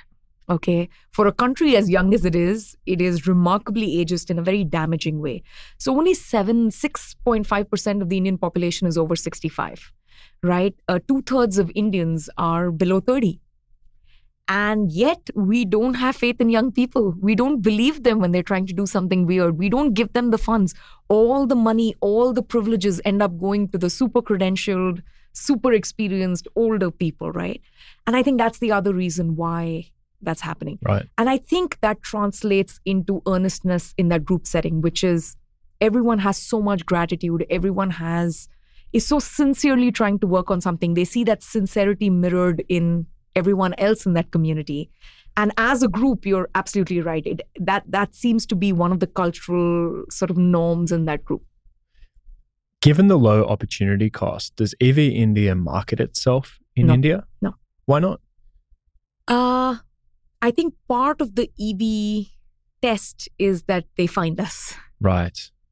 We want the people who are up at two in the morning, who have exhausted every other thing, who are scraping the bottom of the barrel on the internet, and then end up with us and figure out that, oh, okay, I will fill this form too and see and take my chances and I figure see. out how to get it done. I see. I think that's part of the test. And I will get too much crap if we market it, and the signal to noise ratio will be stupid. The Right. numbers in India are too large, and the opportunities are too few. it would become unmanageable Yeah. Trying to filter those applicants. Yeah, no, I mean they they'll be easily filtered. I can tell the crap quite easily. The the terrible applications are very easy to spot, but it's still a huge uh, imposition on the system and everyone who manages the system, and then the server that accepts the application. All of those things start becoming a little bit nutty. Yes. Yeah. Roughly what percentage of Indian EV winners do you think heard about EV because they were already marginal revolution readers or inhabit those kind of intellectual worlds? In the early cohorts, virtually all of them. Right. Uh, so, like probably the first couple of cohorts, everyone was an MR reader, or they knew an MR reader, or their parents were an MR reader, and that's how they found out about it. Uh, the later cohorts, very few. They started getting into MR only after they won emergent ventures, and they found out because you know they are in networks of entrepreneurs or people who are doing these you know social projects and education sector and so on. And then you go on linkedin and someone's written an ev gratitude post or something and they're Mhm. like oh that's an interesting opportunity and they get in touch and say oh i think i should apply for that too and stuff like that. Uh, the best advertising we have for ev is ev winners. They are so proud of that community. They talk about it at different fora and that ends up uh, pulling a lot of people from different places my personal fear when i started doing ev was all my friends are going to come and ask for money Yeah. and uh, friends and acquaintances, right? Because India is this tiny world. The Indian elite is like a few thousand people, and we all know each other, and it's terrible. So I was very nervous about that. And the thing about EV that's thrilled me the most is I didn't know most EV people before I gave them the grants. I don't know most EV applicants, and they come from places that are unusual. Our ratio of people from smaller towns is better than any scholarship program in India. Huh. It's crazy how many people come from small towns. They move very quickly. They figure out the moment they get the EV grant, they're able to move to Bangalore, which is necessary, right? You need to plug into a bigger system. But a lot of people who are non native English speakers, I've done so many EV interviews in Hindi because I can see that there is a difficulty in expressing themselves and they're getting very nervous about that. And I will just immediately, I'll start speaking in Hindi and then they will get comfortable and they will switch to Hindi. Right. So I've done that loads of times and they're very talented. So it's it's never mattered. And most EV people also didn't know each other when we did the first EV conference. So I know that this is not an echo chamber, you know, where everyone comes from one small network of MR readers or everyone came from the same incubation program for startups or something Yeah. like that. Yeah. So it's quite diverse. And I'm I'm happy to take I, I take a lot of pride in that. Yeah. I couldn't tell from the website, but do you also accept applications in Hindi, like the written application part? I don't think so. You only get English. Yeah, we Yeah. only get English. Yeah. Yeah. Yeah. Easy enough for most people. There's Google Translate. Right. So I never harshly judge an application for not having great English. Yeah. Uh, so that's on me. But there are enough online tools that people can, you know, overcome that barrier in India. Does being the kind of person who is an Indian that reads blogs like Marginal Revolution also correlate to having talent in some way? I think it correlates to being weird. Yeah. In the sense that they're not reading the usual stuff that their peer group is reading. Um, the MR reading, I have a funny story. Oh, yeah. This actually happened at the Chennai conference. It happens now at every conference. So people are always curious oh, how did you meet Tyler and how did you get into EV? This is always a story that people ask me, all the EV winners, and I have to tell it again and again.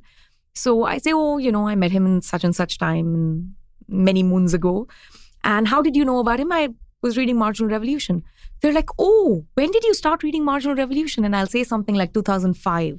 and they'll say, "Oh, I wasn't born then." And then that's when I just like my heart sinks. and I'm like, okay, then I guess I'm old and you are younger than my marginal revolution brain. Uh, I've been reading it that long because, I mean, a lot of them are younger than 19 years Yeah. uh, or 18 years. So, uh, and, and MR also celebrated its 20th anniversary in Chennai. In fact, they recorded their 20th anniversary podcast there. So it was just funny. Hmm. Uh, but I think it does correlate to being weird. Okay. I don't think it means that they are any more talented than the next person, and nor does it mean that the people who don't read MR aren't talented. It's just they operate in a different group setting Okay. and they've read different stuff. Yeah. Why are so many chess grandmasters from Tamil Nadu? I don't know. I think it's because of Vishy Anand. Okay. Uh, because what ends up happening in Indian sports, and you know, you don't just see this in chess, like, you know, you'll see a lot of wrestlers coming from Haryana. Uh, and so what ends up happening is the Indian sports infrastructure is extremely broken. And if there is a success story from a particular region, then the people in that particular region are like, oh, if he can do it, my child can do it. Oh, he started a new coaching center for wrestling or cricket. Oh, let's send my kids there. Hmm. And they obviously know the system. They know how to enter international championships and so on. And then all their students and, you know, get plugged into that. And even people now who want to be wrestlers outside of Haryana know that that's the best place where you're going to meet the most competitive wrestlers in India. So let's go there for six months and get trained and so on and so forth. So I think that has that anchor effect uh, not just in um, uh, in chess, but in a lot of sports that are not team sports. You see that in shooting, you see that in archery, you see that in uh, lots of archers in India, unsurprisingly, come from the Indian Army, Hmm. right? So there's obviously clearly a cohort of people who train for that. There's an intergenerational or like an institutional memory on how to do this where someone can guide you and mentor you. And I think uh, Vishy Anand's success just cracked that space open. And the second thing is he's been around for so long. When I met him in Chennai, I told him, I was like, you ruined my childhood because you would be, I mean, he's not that much older than me, maybe 10 years, uh, maybe 15. And he started playing when he was a teen. And there used to be Hindu newspapers, children's magazine was called Young World. And he'd be featured in that every other week because it was a fortnightly magazine. And our parents are like, you can't even get 90% in your math test. Look at this kid. He's a grandmaster. I actually told him, I said, you know, you effectively ruined all of our collective childhoods, like for all Tamilian kids, you know, from a particular area whose parents were reading the Hindu. Um, the recent pool of talent that you see from uh, Tamil Nadu, they are all actually, they've all been mentored by him at his chess academy. Wow. Uh, maybe not all of them personally, but they've been through the beats of his chess academy. The chess academy was very much part of scouting their talent and incubating their talent and making sure they have the means to go to all these different, you know, sort of world uh, uh, championship platforms, and they end up playing a lot. So I think that has uh, his effect has a lot to do with it. Yeah. So one third of Indian chess grandmasters are from Tamil Nadu. Doesn't surprise me for Yeah. that reason. Crazy. Tamil Nadu is also one of the richer states. Right. Chess is a rich, yeah. It's rich school child's yeah. sport. Yeah. you need a good education system for it you need a particular kind of incubation um, increasingly now you need excellent internet and digital infrastructure because so much of chess playing is happening online Right. uh, you need good computers so tamil nadu also checks all of those boxes Yes. right unlike like some remote village in the himalayas where you have like sketchy internet connection Or Yeah. even even like Uttar Pradesh, the state you Yeah. told me that Yeah. I should visit Yeah. uh, on my next trip. 200 million people, eight Australias, Yeah. um, but no, not a single Indian chess grandmaster. yeah they have bigger problems Very poor state. Yeah. Yeah. the day they produce uh, a few chess grandmasters, that would be lovely. It means their GDP per capita has risen to a level Yes. that sports are encouraged and kids have good schooling and chess is part of the package. Yes. That's the big thing, right? It's part of the In any sport, uh, the sport has to be part of the education package, either from the family or from the school. Otherwise, how else do we get introduced to this stuff? So, Yeah. no sport is played by poor, poor people in India. It's always, at best, it is lower middle class. Yeah. You know, we have some success stories in cricket, especially where you have people who are literally playing street cricket and they got scouted and they got picked up and so on. But uh, very, very tough for stuff like chess. Hmm. Where are the talent hotspots in India at the moment? You mentioned Bangalore. Yeah.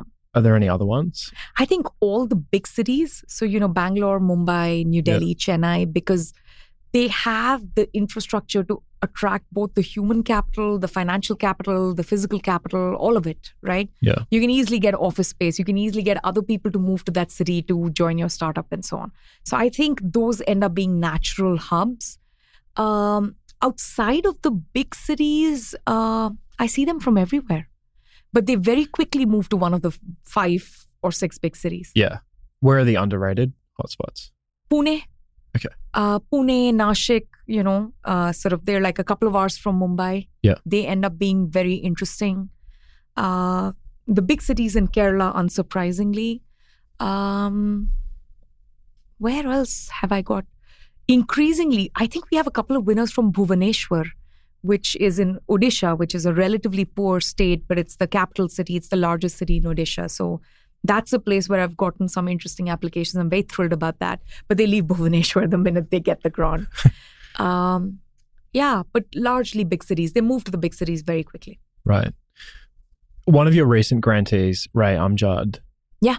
is prototyping scalable tools for finding and supporting the lost Yes. Einsteins and Marie Curies of the world. yes. Um, I love this mission. I've often ruminated on this question over the years because obviously it's a tragedy, Yeah. both for the individuals and for the world when such talent is wasted. If you had to choose, where would you search in India for potential Ramanujans? The villages or the cities? The villages. Because in the cities, there's a much higher chance that they are getting scouted. Uh, it's not a 100% chance. Uh, there's still a decent probability that they are they belong to a low income family. They don't go to a great school. But if you're ramanujan level of genius uh, in a big city someone will spot you you know? Uh, but if you're ramanujan level genius in a village it's very tough even now. But you know i wouldn't go looking for the ramanujans in the first place. Like that's not my big thing Right. I'm thrilled that it's Ray's big thing, and I completely, I 100% back him. I'm thrilled that he's doing this. But I think if this is now speaking only for myself, if I have such a specific goal, I would worry too much about the trade offs between the type 1 and type 2 errors, right? The false positives and the false negatives. Um, I worry very little about false positives. I'm like, okay, so we gave someone a grant who didn't turn out to be a Ramanujan. That's fine, which is why I run Emergent Ventures. But false negatives are a very big problem for me. I would not want too many false negatives. Whereas when you're picking Marie Curie's and Ramanujans, you don't want any false negatives because you want only the geniuses, Yeah. right? So I think that's a fundamentally like- different project. I think it's worth doing, but I'm not the right person to do it. Wait, just let me get that clear. So when you're finding the Ramanujans, you don't want any false negatives because it's like finding a needle in a haystack, right? Yes. But you don't worry so much about the false negatives? I don't because I'm like, okay, we didn't find the Ramanujan, but I'm pretty sure we still supported a very talented individual who maybe didn't turn out to be a genius, but Okay. did a lot of Yeah. social good. So But- the but way why- my mind is sort of geared towards the question, I'm just interested in a broader breadth of talent, and I worry about misallocation of talent more generally than picking that really special gene. I don't even know if I'd know how to identify them. But Ray has a much clearer picture of what he's identifying. So he's the right person to do that, yeah. if you know what I mean. I should talk to him about this. I'm yeah. interested. He's in great. He's fantastic. Yeah. Let me um let me offer a pushback to your point about you would search in the cities. So I had Stephen Wolfram on my podcast recently. No. I said I'd search in the villages. Sorry. Yeah. Yes. Let sorry. me let me offer a pushback to your point that you would search in the villages. So I had Stephen Wolfram on my, on my podcast recently, and I asked him how many potential Ramanujans go undetected in the world today. Uh, and in his answer, he made the point that to become a Ramanujan, you actually have to have a certain degree of development. And and like Ramanujan himself went to decent schools and Yeah. learned learned maths. Same school as my father-in-law. Oh, really? They were both, I think, the the head boy or whatever is like the most, the highest scoring individual of their cohort. So my father-in-law's name is on that long list many, many, many decades after Ramanujan. Ah, how but cool. it's a thing he is deeply proud of. right, because Ramanujan was from Tamil Nadu. Yes. Yeah, Yes. of course. But Wolfram's point was that, like, without that education, your Ramanujan esque abilities can't reveal themselves. Yes. So I was wondering, given the different educational attainment levels in rural India, where about 900 million Indians live, versus the cities, um, maybe that would actually factor against searching for Ramanujans in the villages because people don't have sufficient education to um, reveal their Ramanujan like abilities. Fair. But I don't think what you are saying and what I'm saying are that different. So Mhm. let me explain. I think a certain level of education, I mean, the, the whole search for a Ramanujan is conditional upon that. But let's say that there's someone in, uh, and you are right that that level of educational attainment is more likely in a city, right? But the trouble is in villages, the scouting infrastructure is missing. The eyes that can spot the Ramanujan is missing. So, conditional upon the same kind of educational infrastructure in, like, maybe a poor slum in a city versus a, a, a reasonably decent school in a village, you are much more likely to spot that talent in a city than in a village Okay. So- because you will have better teachers in the city. The class size will be larger in a city, right? There will be more competition. There will be, you know, rich people in the neighborhood who will say we're having a scholarship for like the math talented kid from the poor family and so on. So all of that exists in the city much more than it exists in the village. Got it. So conditional upon a Ramanujan existing, less likely to be found in a village, which is where I would look. But Got it. you're absolutely right that it's more likely that a Ramanujan would exist in the city in the first place. Okay, that makes sense. How many of your interviews have you done in person, or are they all over Zoom? virtually none in person actually uh yeah very few in person. Any at all? maybe one or two. Because of covid and i don't live in india. Yeah. and uh yeah. Yeah i think there was one person who was visiting washington dc when they had applied. I didn't know that they were in washington dc so when i set up the call they said oh i happen to be in this area. Do you actually live near george mason?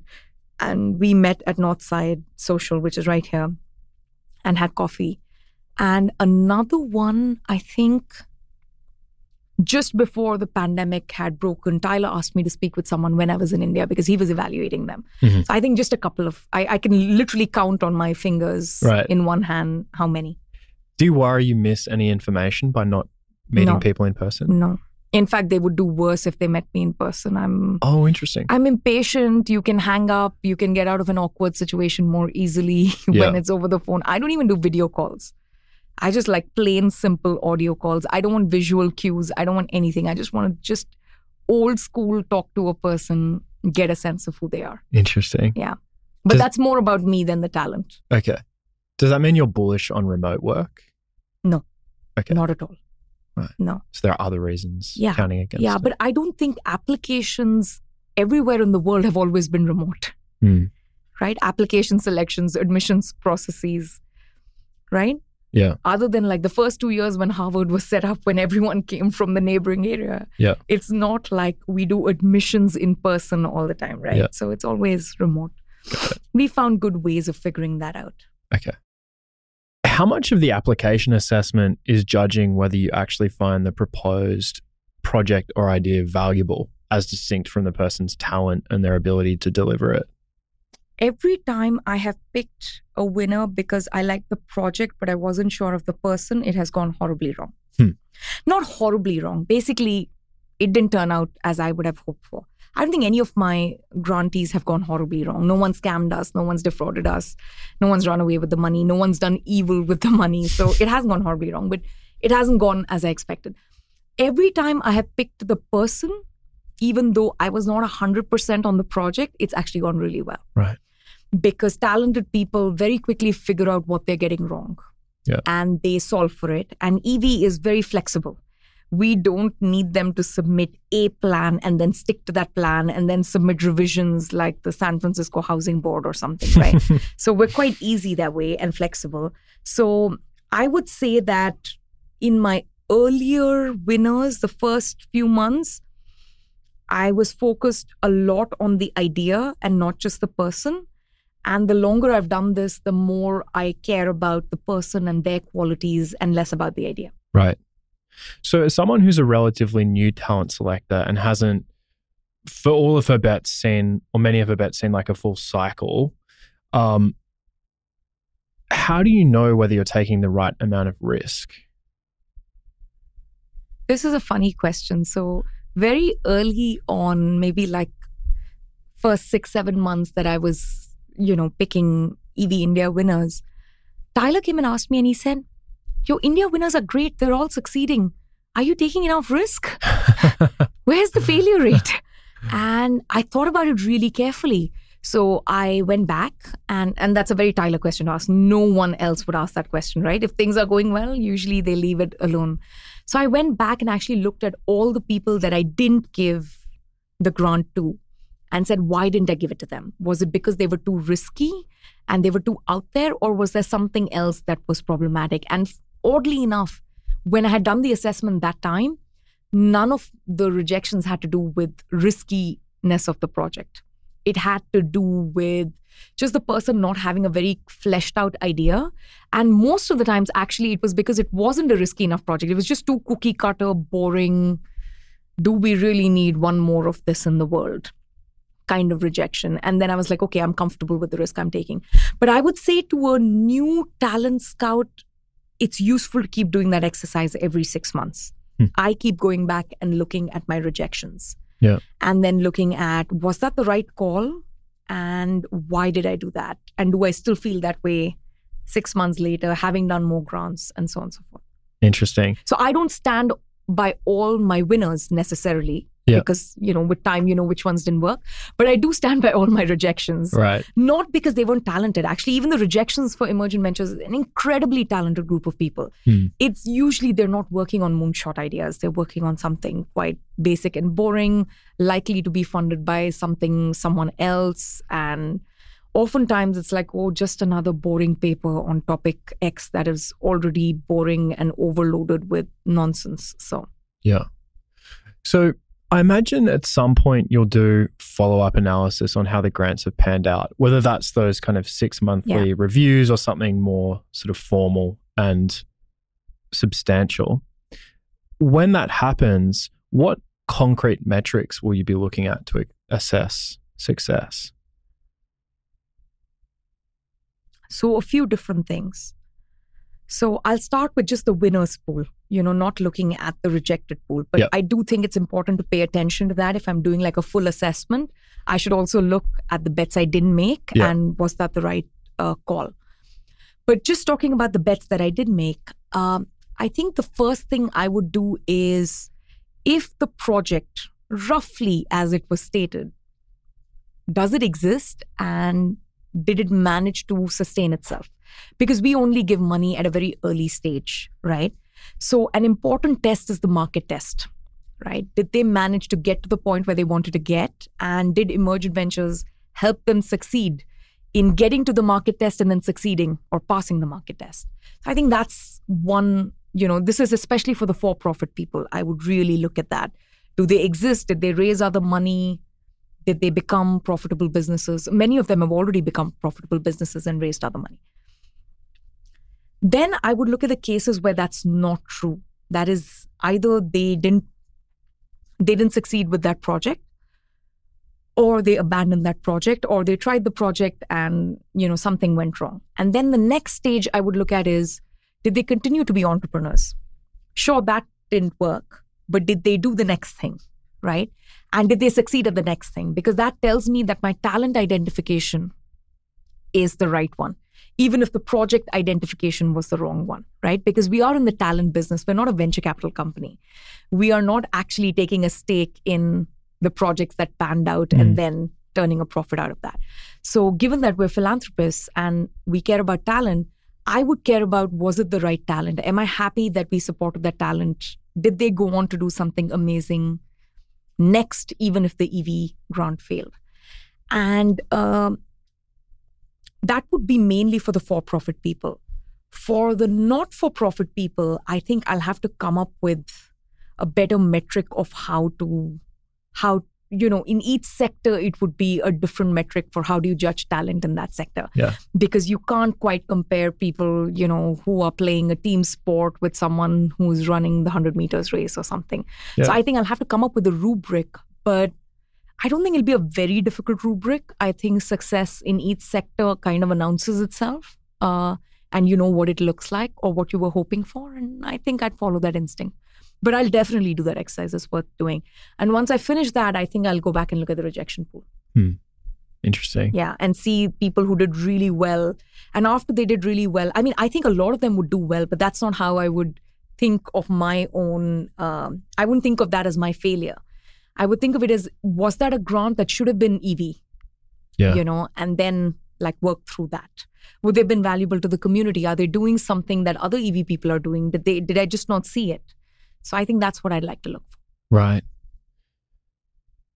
It'd be interesting how much of them doing well is endogenous to being rejected. Like it sort of put a fire in their belly and they thought, I'm going to prove her wrong. Yeah, but you know, I think a lot of them would do well. And honestly, I say Hmm. this all the time to EV winners. They always come and tell me, like, you know, again, the gratitude thing, right? Oh my God, we exist because of you. And I'm like, that's absolutely untrue. One of the remarkable things about EV winners is that they would be doing what they're doing even without EV. Hmm. It would be a little bit harder, maybe a lot harder for some of them to raise early stage money. But every single one of them has the ambition and the hustle to have gotten where they need to get because of EV. So I don't think we help them succeed in a huge way. We give tiny sums of money. I think our main input is the belief that we think that they can do it, so now they think that they can do it. Yeah. Uh, the I don't think my, you know, uh, no one knows me really. So it's not like my opinion is like this really important opinion that if I say they are not talented or they got rejected, they think I will prove them wrong. they probably just think it wasn't a good fit. And that's usually the case. So I don't think anyone's out there. I mean, if I can put fire in rejection pile's belly, I am amazing and, and much more influential than I had originally imagined. But I would be surprised if that's the case. Fair enough. so the reason that emergent ventures unconferences are called unconferences is that the attendees set the agenda. So Yes. it's a very organic, bottom up kind of Hayekian process where we all put like post-its on this whiteboard where we suggest the topics of the breakout rooms and then you can choose which rooms you want to go to and you can also just get up and leave Yeah, halfway you through a vote with your session and feet. yeah, you vote with your feet. Um, so I've never been to a US unconference. It's exactly the same. Yeah, I can imagine. And and I spoke to people who had had been to those. But I'm I guess I'm thinking here in terms of the flavor or the culture of the conference, not necessarily the format. Um, you can correct me if the premises are wrong here, but I I seem to observe two differences between how I imagine or heard the US unconferences operate and how I experienced the unconference in Chennai. Um, the first was that, and this is where, so, you know, while I was like universally impressed by the attendees and like the one on one conversations I had, I was probably like very mildly surprised to the downside with the breakout room discussions. And there were two two things I observed. One was that the topic seemed to be like a little more generic, kind of like self development type. What does success Yeah. mean? Style topics.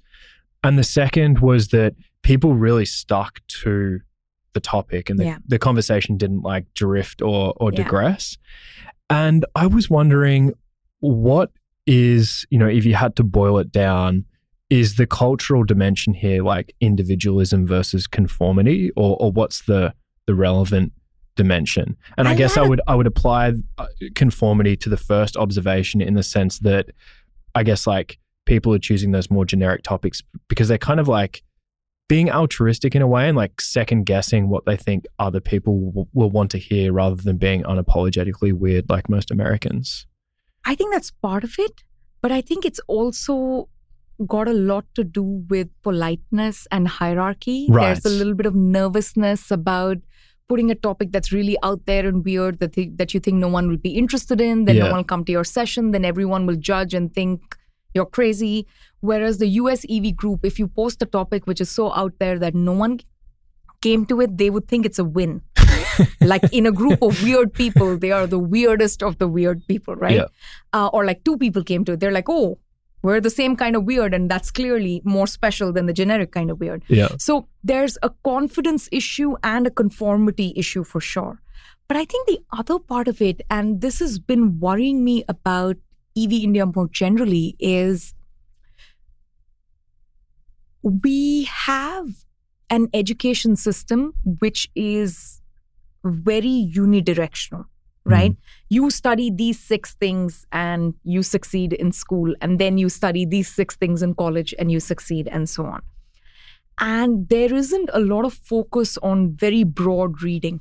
I'm talking even in the most elite schools. You read the things that are that you're told to read to get the grades in that class, and then you carry on. So a lot of the learning that the young people in India are doing is off the internet. And it's not necessarily by reading books or absorbing music or culture or scripture or religion or something like that. It's, oh, to solve the problem of this hardware design, I go look on the internet and then I also find these six tangentially related things and I sort of master that. And then that's, so they're very monomaniacal hmm in a sense, which is a typical tendency of builders. And EV India has a higher proportion of people working with hardware and builders, like physically building objects, than EV United States. So I think that monomania has something to do with the lack of breadth. Um, I also think that it's very young. Yeah. Uh, the EV India group. So we don't have the senior people who are philosophers and rabbis and you know, sort of like musicians. We we've just not managed to attract that group.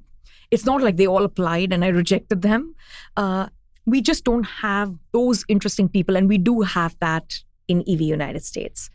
Uh, so I think those are some of the reasons the conversations tend to be quite different.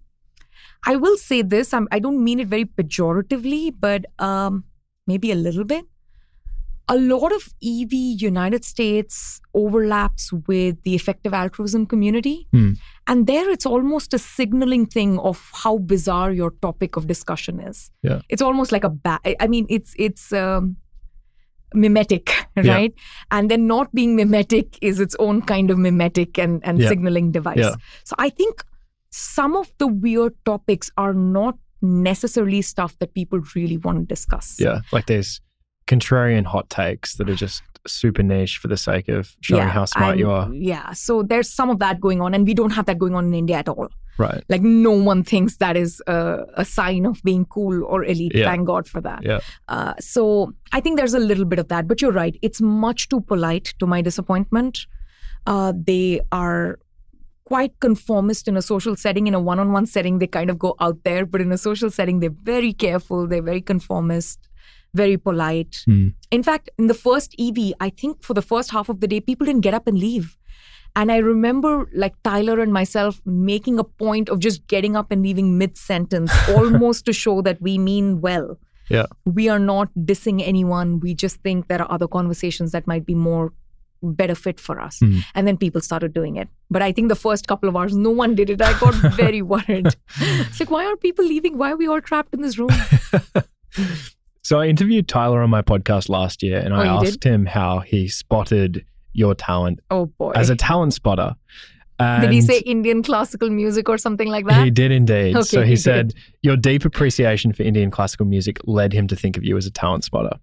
What do you think it was about Indian classical music that was such a good marker of your talent as a talent scout? And can you think of a subject area for which having a lot of expertise would not be a good indicator of ability for talent selection? Like could I could I just go on a 3-hour rant about curtain rod how curtain rods are made? Every word of it could be true. Would that have the same diagnostic value? So, one, I think Tyler overstates the Indian classical music thing. Okay. I mean, I'm not saying he's lying, but I would not put that much weight on it. Um, I think there's more to it. So, let me explain this uh, sensibly uh, in a way that doesn't offend you or Tyler or anyone else. I my mother's a, an Indian classical musician for a living. This is what she does. She was a member of the All India Radio Symphony Orchestra, the Indian Classical Symphony Orchestra, uh, and that's what she did her whole life. I grew up my whole life with musicians and live music. My husband jokes that I'm like the you know, erstwhile kings and princes in India because when I'm in my parents' home, I'll say something like, Ma, leave your door open, and I'll wake up to her rehearsing in the morning. And I woke up to music every day. I also learned from her. So I've learned Indian classical music. I'm terrible at it. Uh, but I did grow up with it and I have an appreciation for it. So when Tyler says that my ability to decode Indian classical music is a sign that I'm like brilliant or talented, I just put less emphasis on it because it's to me, it's like speaking Tamil or speaking Hindi. Like it's just something I grew up with. I take zero credit for it. Mm-hmm. It's not like I went looking for a complex musical system and then tried to learn it or master it. In fact, even though every tool was given to me to master it, I couldn't be even basic and mediocre at it. Yeah. So, but I do have a deep appreciation for it. I have a deep interest in it, and uh, I love it. It's it's it's the most familiar. It's home for me, right? Um, and when we do exchange notes on the kinds of classical music we like, you know, I'm sure he thinks that I've given him a brilliant recommendation. but to me, it seems a lot less brilliant on my own because I probably derive it from somewhere that I grew up with. I don't think it's original to me. Yeah. I guess that's what I'm saying. Um, so that's the reason I think I underemphasize okay. that aspect, right? But I think what Tyler means, or I, I, I, now I'm I'm I'm not speaking for him, but I'm just guessing. My hunch is Indian classical music tends to be very complex. Uh, there's a lot of improvisation within a given set of rules and scales, and the ability to kind of track that or follow that and appreciate the nuance of that probably means that some you know it's a type of person who has an affinity for complexity or who's comfortable with complexity, right. who's comfortable with a lot of improvisation yeah. and so on. And I think that's a good thing for the sort of mind who is scouting talent. Right. Coming to your example about curtain rods, I would love that person actually. I would pick them because someone who is so obsessed with curtain rods that they can talk about it for three hours and not lose interest and is that monomaniacal and driven is going to be amazing on curtain rods. And that's great. If their project is curtain rods, I would be thrilled. But right? as a you would be picking them as a talent spotter. Yeah. I. I oh as a talent spotter maybe not. yeah. okay. maybe not but as a talent I would love them. Right. Yeah I'm so I, there's something special about Indian classical music. Actually, I kind of think so yes. can you I, I wanted to ask you this. Can you can you sell me on the claim that Indian classical music is one of the great cultural achievements of humankind? Yes. Uh, what would be your elevator pitch it is spontaneous order where the bad stuff has been weeded out and the good stuff has been elevated over a millennia. Oof. So what exists now is great. Wow. Maybe there was other stuff that existed before which was good and got lost or we tossed it or something like that. But what exists now is never bad because it would have been weeded out. Right? Yeah. Against the false positive, false negative thing, yeah. right? Yeah. Yeah. Does Tyler know much about Indian classical oh, music? Oh, yes. Okay. Tyler knows much about everything, I think, is the way I think about it. But about Indian classical music in particular, yes. Right. The very first time I had lunch with Tyler in a restaurant that's not too far from where we're sitting. Was it Mama Chang's? No, it wasn't. Okay. Mama Chang didn't exist that time. Okay. I'm talking in about 2006, right. which was the first time I visited George Mason.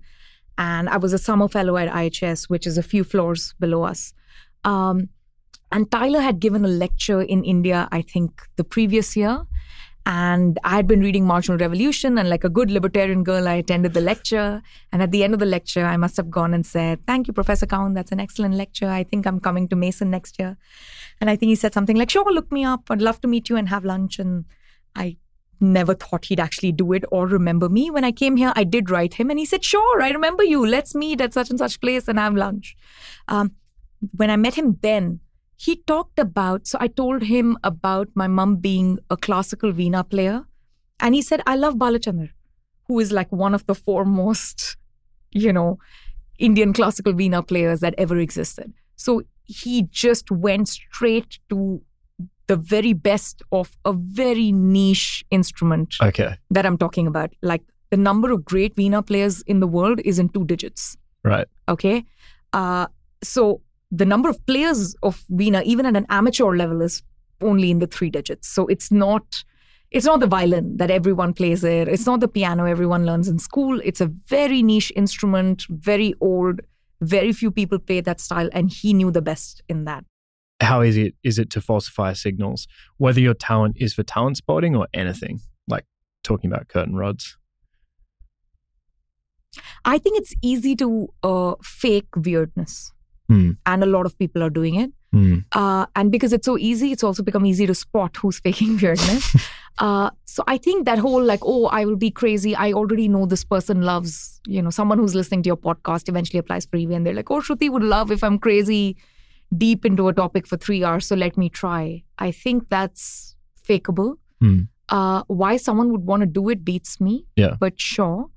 Uh, I think it's also spottable. I actually think my best skill as a talent scout is what I learned teaching economics for so many years, which is people who bullshit. Hmm. As a professor, you know three questions in if someone's bullshitting you or not. And Yeah. that's the exact skill that I use in every interview. People who unravel three questions in are definite rejects. Would Tyler say that's your unique edge as a talent I've spotter? never asked him. Yeah. I've honestly never asked him the question. In fact, I still think I'm not good at this and he thinks I'm crazy, You're too humble. not really. It's so hard to judge compared to whom? True. I'm the only person doing the gig. So, how do I know if I'm great or good or even possible? Literally the only person doing it. That's why I don't rate myself very highly. Uh, but I've never asked him. I can ask him. Is Ravi Shankar overrated at this point? No. No, I think he's correctly rated. He was a genius. Uh, if he's overrated at all, it is as a player, but as a composer, he is still, I think, slightly underrated. Okay. Yeah, especially among the younger kids who may not have heard that Yeah. stuff. But he's not overrated, no. Who's one other Indian classical musician I should I should listen to as someone new to Indian classical music? Do you like uh, instrumental music more, or do you like vocal music more?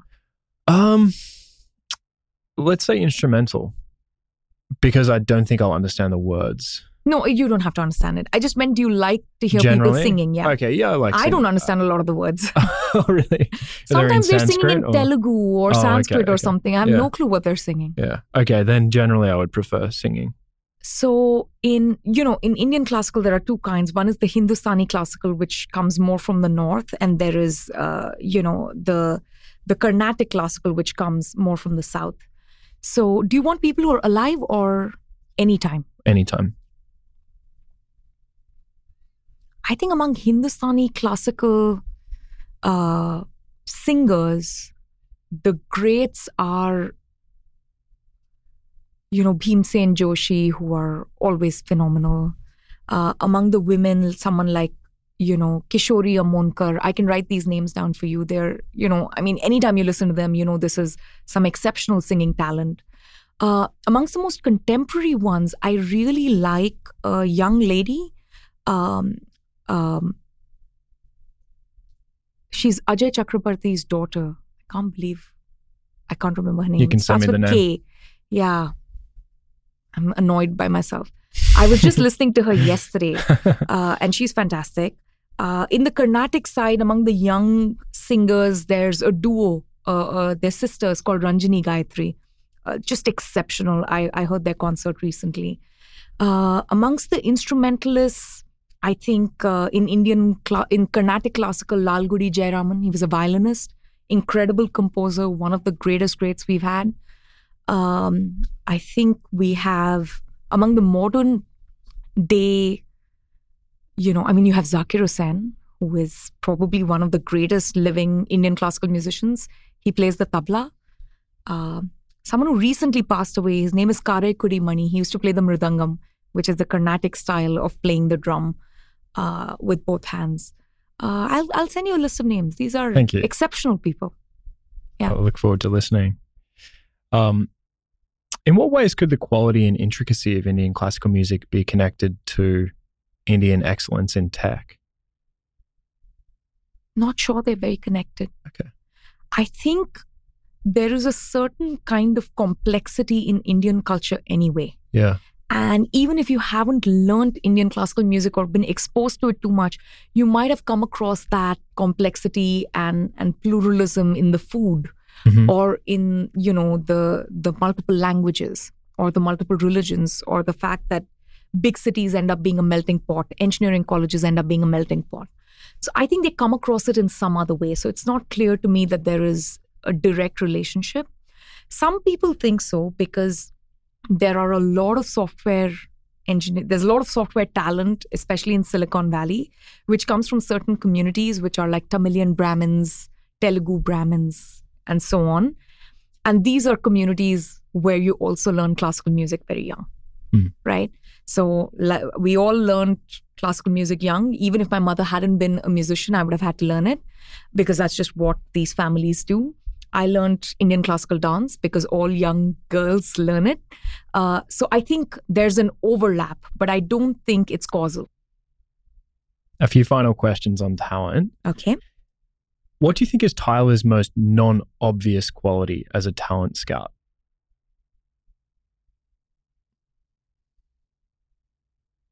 Generosity. He is just incredibly generous. Hmm. I mean, the project is generous. He's a busy person with so many interests, and he could have been doing something else with his time. But he takes such an enormous effort by, you know, not just in terms of looking at applications and things like that, but mentoring each and every person. He is so generous in the follow up. You know, it's kind of once you are an EV winner, you sort of always have access to Tyler and me and others. So I, I, I don't know if it's visible to everyone, but just incredible generosity. Yeah, I would have to second that. Yeah. I had lunch with him yesterday and yeah, just so, so giving with his insights. And also, just, you know, his effort is always to raise uh, everyone's ambition level. yes. And uh, the one thing he's incredibly generous with is his belief in others, right? And we come from a culture, especially within the academy, especially in economics, where actually belief in others is almost like a low status thing. Skepticism in others and finding flaws in other people and putting them down and showing how you have very, very, very fastidious tastes and you like very few things. That's the high status marker. Right. And Tyler has never been that person. He's always gone the other extreme. He's just incredibly generous with students, with young faculty, anyone he meets, all the EV winners. Yeah. Even people outside of EV that I know who know Tyler well, that's been their experience. It's very positive sum. Yeah. As well. Yeah. Yeah. Are there any points about the general theory or craft of talent selection that you and Tyler disagree on? What would be the craft of talent selection? And that could even be a, a flawed premise. I don't think we disagree on much on the talent selection part. Yeah. If anything, I worry that we agree too much. I always tell him I'm worried. I'm like, when he confirms something that I'm trying to do or I'm struggling with, I'm like, do we think too, are we too alike? do I think too much like you? Should I be thinking differently? Um, I don't think we disagree much. Okay. Yeah. So I view you as a talented, a very talented writer. And Oh, I boy. noticed that in a lot of your podcast interviews for Ideas of India, or at least in the early ones, you finish by asking the guest about their writing habits. To what extent do the actual details of someone's writing routine matter as opposed to just having a routine at all?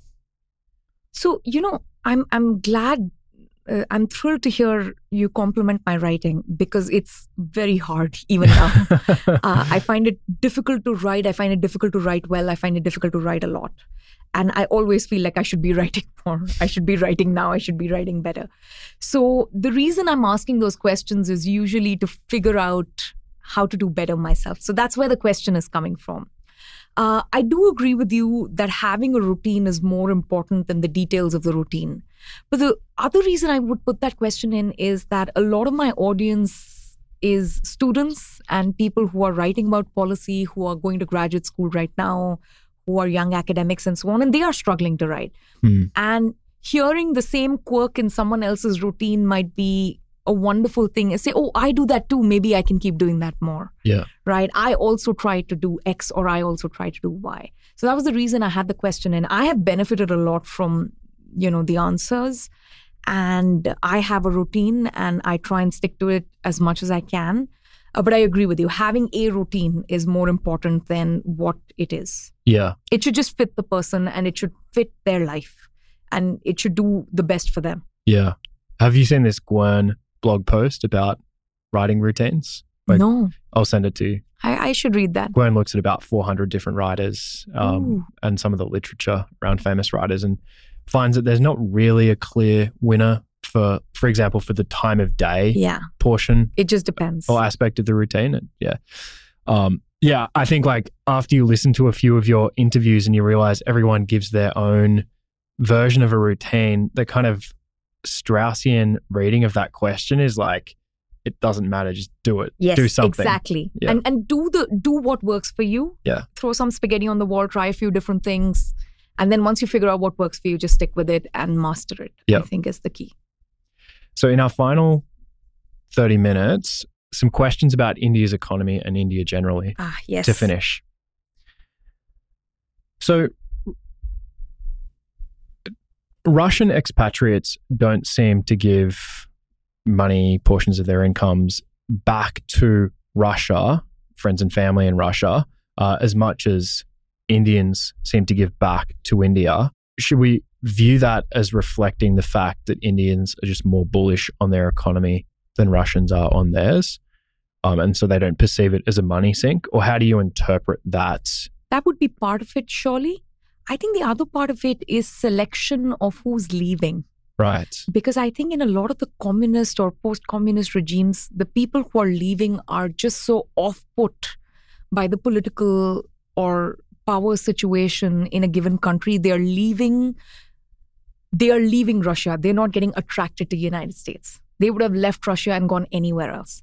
Whereas in India, it's like we wouldn't leave India if it weren't for the great opportunity that we're getting in the United States. We're not just leaving, right? Um, so I think that's a big question. Did people leave or did people get attracted to the United States? And that's why, you know, Mm. yeah. And I think among Indians, it's a lot about they left for opportunity. Uh, they didn't leave because they were unhappy in India. You mentioned earlier that there can be blind spots on the part of venture capitalists with respect to India around things like air quality. But thinking at a, a more general level, what do most Western venture capitalists get wrong when investing in companies in India? They overestimate the size of the market, I think. So, the way India's digital revolution has taken place is very upside down, right? So, the digital revolution happened in the developed world after they had reached a certain GDP per capita. And then everyone could afford phones, and then you could afford like large scale, you know, laying out the fiber cables for the internet and, you know, all the things that got built on top of it. In India, Uttar Pradesh, when you go to Varanasi and when you go to the poorest parts of Uttar Pradesh and Bihar, you'll have excellent internet. You may not have water, right? But you'll have it. So the numbers that are constantly thrown around are that, you know, India has 860 million, peop million people or how, you know, plugged into the digital space through smartphones, at least one in each household.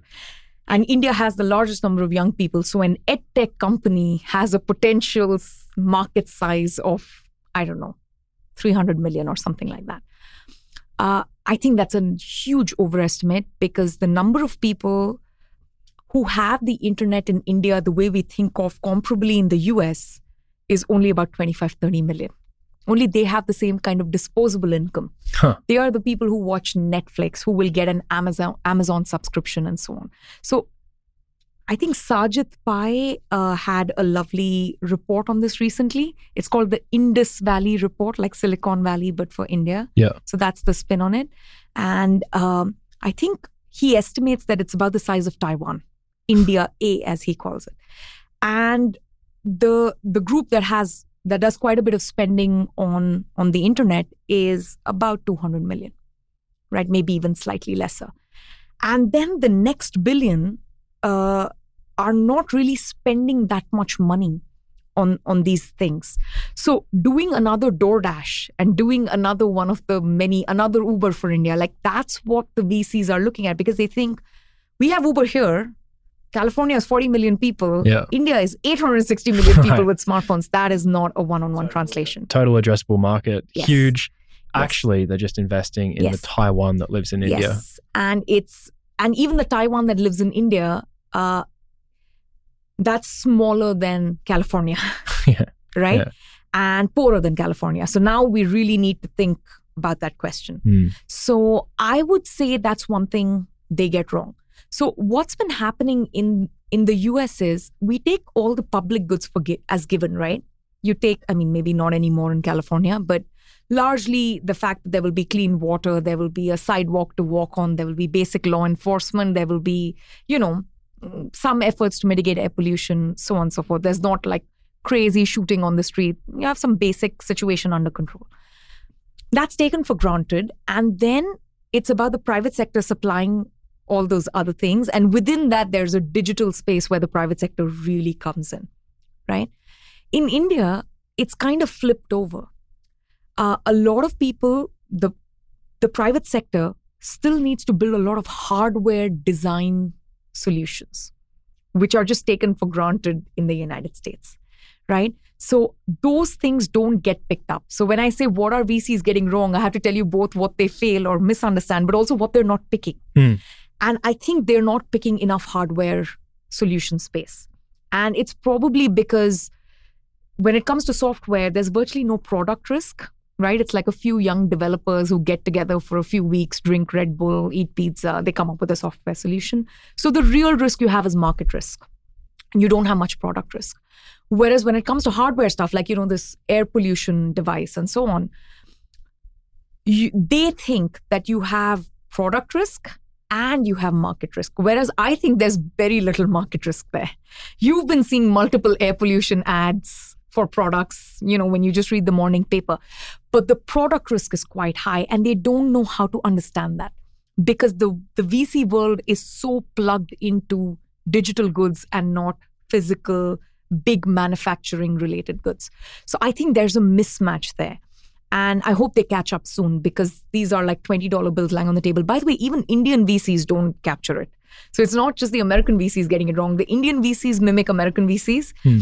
The people who really fund those solutions are the angels in India. The Right. angels have their brains switched on right. They have built these things before. They know how to pool their money. They know how to de risk product development. They know how to think about it. Yeah. Uh, whereas the VCs are only think about only thinking about product to market fit, which is a very vicey influence on VCs more generally. Not that they got it wrong; they've done it splendidly well. But it may not have a one-on-one fit for India, Hmm. where you only worry about market risk and uh, you think there is no. We'll only fund things where there's no real product risk. What a fascinating answer. Wow. I'm glad you find it fascinating. I think I'm stating the obvious, but yeah. yeah. Well, fascinating to me at least. So if India if India doesn't catch up to the US's current GDP per capita in the next, say, 50 years, what will the most likely reason for that be if you had to boil it down to its most basic explanation? bad regulation. And I, when I say bad regulation, I mean in an overarching way. I'm including tariffs and taxation and all of that stuff in it. Okay. Uh, we have very complex regulatory framework, which basically breaks down a country that has so much potential for scale, and it just like clamps down on that. Mm. And most of the regulation, because it comes from a period of sort of like socialist hangover, uh, is anti scale, right? And I'm not just talking about competition laws, I mean everything. Your labor laws are such that they will punish a firm that gets too big because the regulation for firms with over 100 employees and over 300 employees is a whole other level of crazy than, than one that has below 10 employees.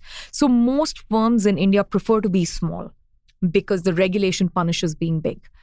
And that is very problematic, you know, generally also the more complex you are the harder it is for small firms right so if you both punish scale and you're complex it means small firms get like you know double taxed. Yeah. uh, because for small firms it's harder to make sense of this crazy world which means then you need to start greasing palms and you you need to spend a lot of money in in corruption money or bribe money to get going.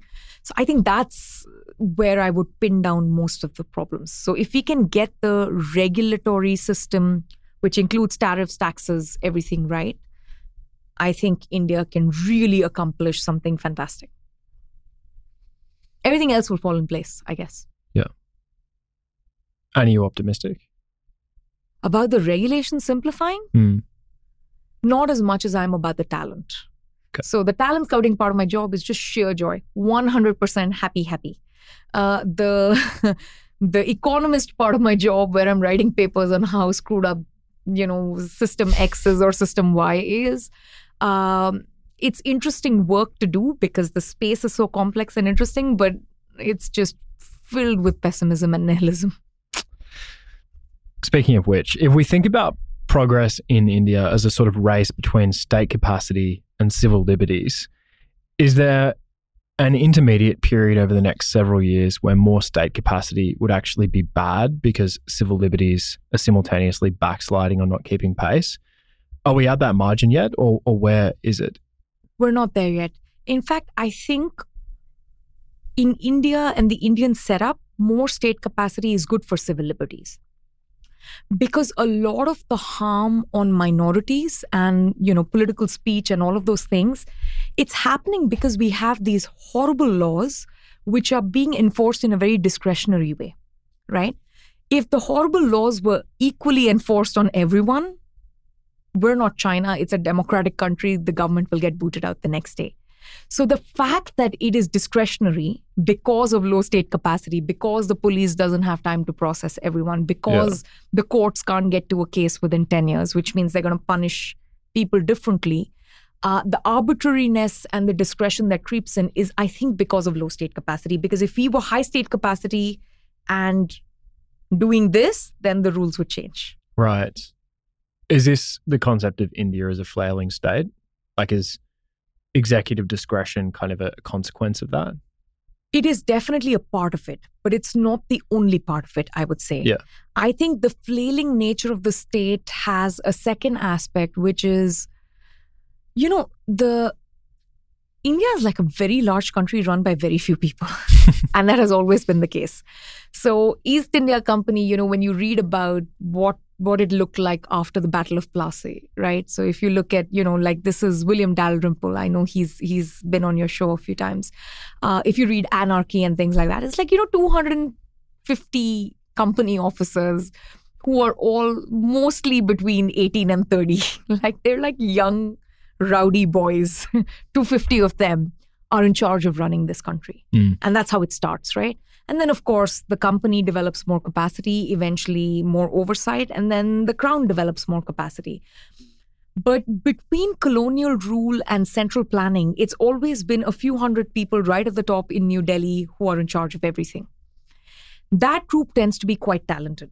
But because that's how the system's always been run, we never developed state capacity at the local level and the state level. Right. So some states have developed more capacity than others, like Kerala, because erstwhile kingdom was the kingdom of Travancore, and those princes were very, very sort of, you know, elevated and modern and so on. And they developed it. But that's not been true everywhere. So that state capacity problem of not developing at the lower levels, I don't think that just has something to do with discretion or, you know, the consequence of arbitrariness and discretion. I think that's just plain and simple we were too obsessed with central planning. We never had fiscal federalism. We need to switch to a model where we genuinely raise and spend taxes at the local level. You know, we are genuinely become federal, not just in name. Mm. And I think then that problem goes away. Right. But it doesn't solve the problem of arbitrariness. For that, you know, the statute books have to be changed. So I think there's some overlap, but they're not exactly the same thing. I see. So, in that same conversation we had after the Southern Indian themed wedding dinner in Chennai, uh, Tyler shared this idea that he views Indian history as moving in slow motion. He doesn't see so many sudden turns in Indian history, and India can go centuries without such turns. I- I'm curious in Uh, I'm curious to hear your view on this theory of Indian history. Do you think it's, do you share it and why or why not? I do share it when I look at the past. When I look at the future, I'm a little less certain, and I'll tell you why. We've never had a period when all Indians were so plugged into the same digital space. Yes. So, very large part of India is sort of chugging along slowly. And even though it's a monolith, but there's some overlap in culture, and we all sort of get along, and there aren't too many sudden changes, is has been in a world without this kind of connectedness. Yes. And I don't know if the connectedness will change that. I'm not saying it will, but I think the jury's out on that. Uh, I think, you know, the like if you look at the the Timur Kuran literature on preference falsification and cascading and tipping points and things like that. Yeah. That's become much more possible with this kind of connectedness in India. Right. And so that's what makes me unsure about whether the changes will always be this slow. Yeah. I, I expect there could be sudden changes because of this. Yeah. But it could also flip the other way, right? So you could have change and then people could flip back to the Right. status quo. So it's just hard to say. Yeah. I think I think this space that we're in is just too new. We've never experienced it at this kind of scale Yeah. uh, in India, so just very difficult. Yeah. Interesting. So I was going to ask you about how India's massive smartphone penetration might speed up Indian history Yeah. because now everyone's connected. Yeah. And and to borrow a term from complexity theory, it's like these phase transitions can happen Yeah. more frequently now. Yeah. So is the historical reason for the slow moving nature of India's history just the kind of like diversity of India or complexity of Diversity is- India or definitely part of it. Diversity and complexity is part of it because if you're thinking about, let's say, thought experiment, I'm not speaking of any particular millennia or a particular regime. Let's say there are a bunch of people who show up in India who think, oh, this is a nice place to settle down and maybe govern. Sure, they can govern like a relatively small area. They become rich. They say, okay, now we need to conquer the neighboring place and the neighboring place and the neighboring place. It's going to take a fair bit of time. Hmm. And it did take a long time on saddleback, you know, uh, or without cannons or without radio and, and things like that.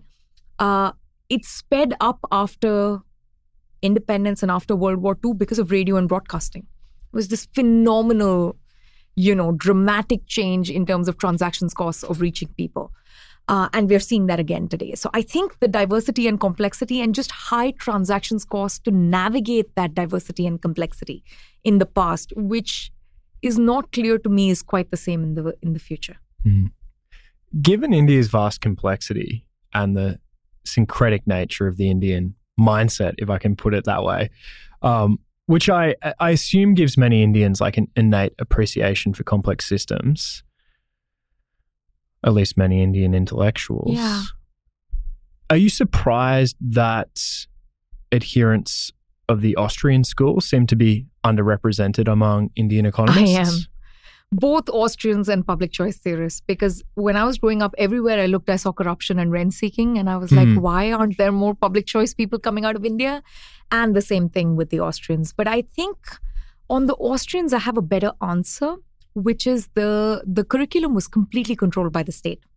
So, for instance, when I first came to the US and I started my PhD, the second, I mean, I didn't start my PhD program immediately, but now I'm talking about 2008, 2009 when I started my PhD program, Peter Boettke, who's one of the economists uh, uh, at George Mason, uh, and and one of the foremost Austrian economists in the world, uh, he would ask me, Shruti, how do you know so much about the Soviet Union side of the calculation debate, right? And I would tell him, I didn't know it was the calculation debate. I just learned the Soviet side of the story. And I don't think we heard of Hayek uh, in the debate. And von Mises was a footnote. There is actually a footnote in Market Socialism that Lange and Lerner write about, oh, we'd like to thank Professor Mises for pointing out this tiny detail. Never come across these people. And I studied undergraduate economics between 2001 and 4. So it's fairly recent. I'm not talking 1950s, right? So um, I think they just didn't allow any Austrian thought to penetrate. And now the Austrian economists who are coming out have basically learned it thanks to the digital revolution. You know, all this stuff is available online. Hayek has a huge footprint online because Hayek has captured the imagination of economists and other other disciplines, intellectuals and other disciplines. So yeah, but it it always surprised me, but this is the explanation I have. Interesting. Okay, penultimate question. We were talking about the massive smartphone uptake in Oh, yeah. India. So two thirds of Indians have access to a smartphone, and that's going to increase to 95% by 2040. Yes, that's the expectation. That's the expectation. So, like, when you compare that widespread adoption today with your experience trying to make telephone, long distance telephone calls as a child, so you have, for context, you have this really funny uh, Substack post on um, what it was like trying to make those landline calls in the past in India and how that was sort of represented through Bollywood and Hollywood. Reflecting on examples of such rapid progress like that, at a personal level, how does that affect your perspective on life? Because I, uh, for me, I probably haven't experienced such progress Yeah. in my life living in a developed country like Australia. Do you feel you're more of an optimist? You're more Oh, positive yeah. sum? Absolutely. I'm such an optimist when it comes to these things. These sort of things, they still thrill me. Hmm. You know, when I go to India and I see like 500 horrible cable TV channels, I wouldn't watch any of them, but it thrills me that they exist. Uh, walking into a, you know, like a big retail store with lots of different kinds of chocolate. I grew up the first eight, nine years of my life with two kinds of chocolate. I remember the first time I held a Kit Kat. I remember the first time I held a Pepsi, right? So that stuff just thrills me no end. I still think it's magical that all that exists in India, that there's so much digital stuff for everyone to consume. So much of it is free. And so much, so so much of the consumer goods revolution has been reaching high quality, latest technology stuff in the hands of, you know, people who relatively speaking don't have, you know, that high income. So that just thrills me. It makes me an optimist. I'm a techno optimist in that sense. I am a market optimist in that sense. I'm just thrilled by it. Yeah. And I'm a big believer in progress. The fact that we have a vaccine within, I don't know, a few days, the blueprint for a vaccine within few days of the pandemic spreading, even before it had spread globally, we had the blueprint for a vaccine, Yeah. right? That stuff just thrills me no end. The fact that my dad and I chatted for an hour about the malaria vaccine being a possibility. That's so exciting. Yeah, because he grew up in a time when, mm, like, he knows people who've died from malaria, right? Mhm. So it's just extraordinary uh, that that stuff is happening. It just thrills me no end. Final question. what are you working on at the moment? And Ah. where can people find you and your work online? Ah, I have a website. If they Google me, they'll find me. They find me on Twitter, all the usual stuff. Uh, and what am I working on right now? I'm pretending to write a book. and I say pretending because it's slow, it's very slow. I'm writing a book on property rights and eminent domain in India. And I'm trying to understand why. So it makes sense that India didn't have strong protections against eminent domain or compulsory acquisition during the socialist period. Even makes sense that it didn't have it during the colonial period. But post liberalization, you can't have a market economy built on a scaffolding or a foundation that doesn't have strong pri- private property rights. But in India, the the free market people and the right wing people who want development and industrialization actually are in favor of willy nilly acquisitions and easy acquisitions because they think India's rules for changing land use from agriculture to industry to services is just too complicated. So it's great if the state can come in and take land from Peter and give to Paul. Nehru and fellow socialists did it to take land from Sir Kameshwar Singh and give it to poor peasants. Now we take land from poor peasants and give it to, I don't know, the Ambanis and the Tatas and so on. And I just find it surprising that there isn't a deep understanding that to have the kind of market economy we wish to build, you need strong property rights, which includes limits on the state on what they can and cannot take. So I'm trying to trace the history of why we have such bad rules. Why didn't the constitutional framers do better? Once they wrote something down on paper, why did it change from 1950 till now? So I'm trying to do that big picture, uh, tracing that big, you know question over the bigger picture or the longer arc of history, and it is going very slowly. and it is very difficult to write a book.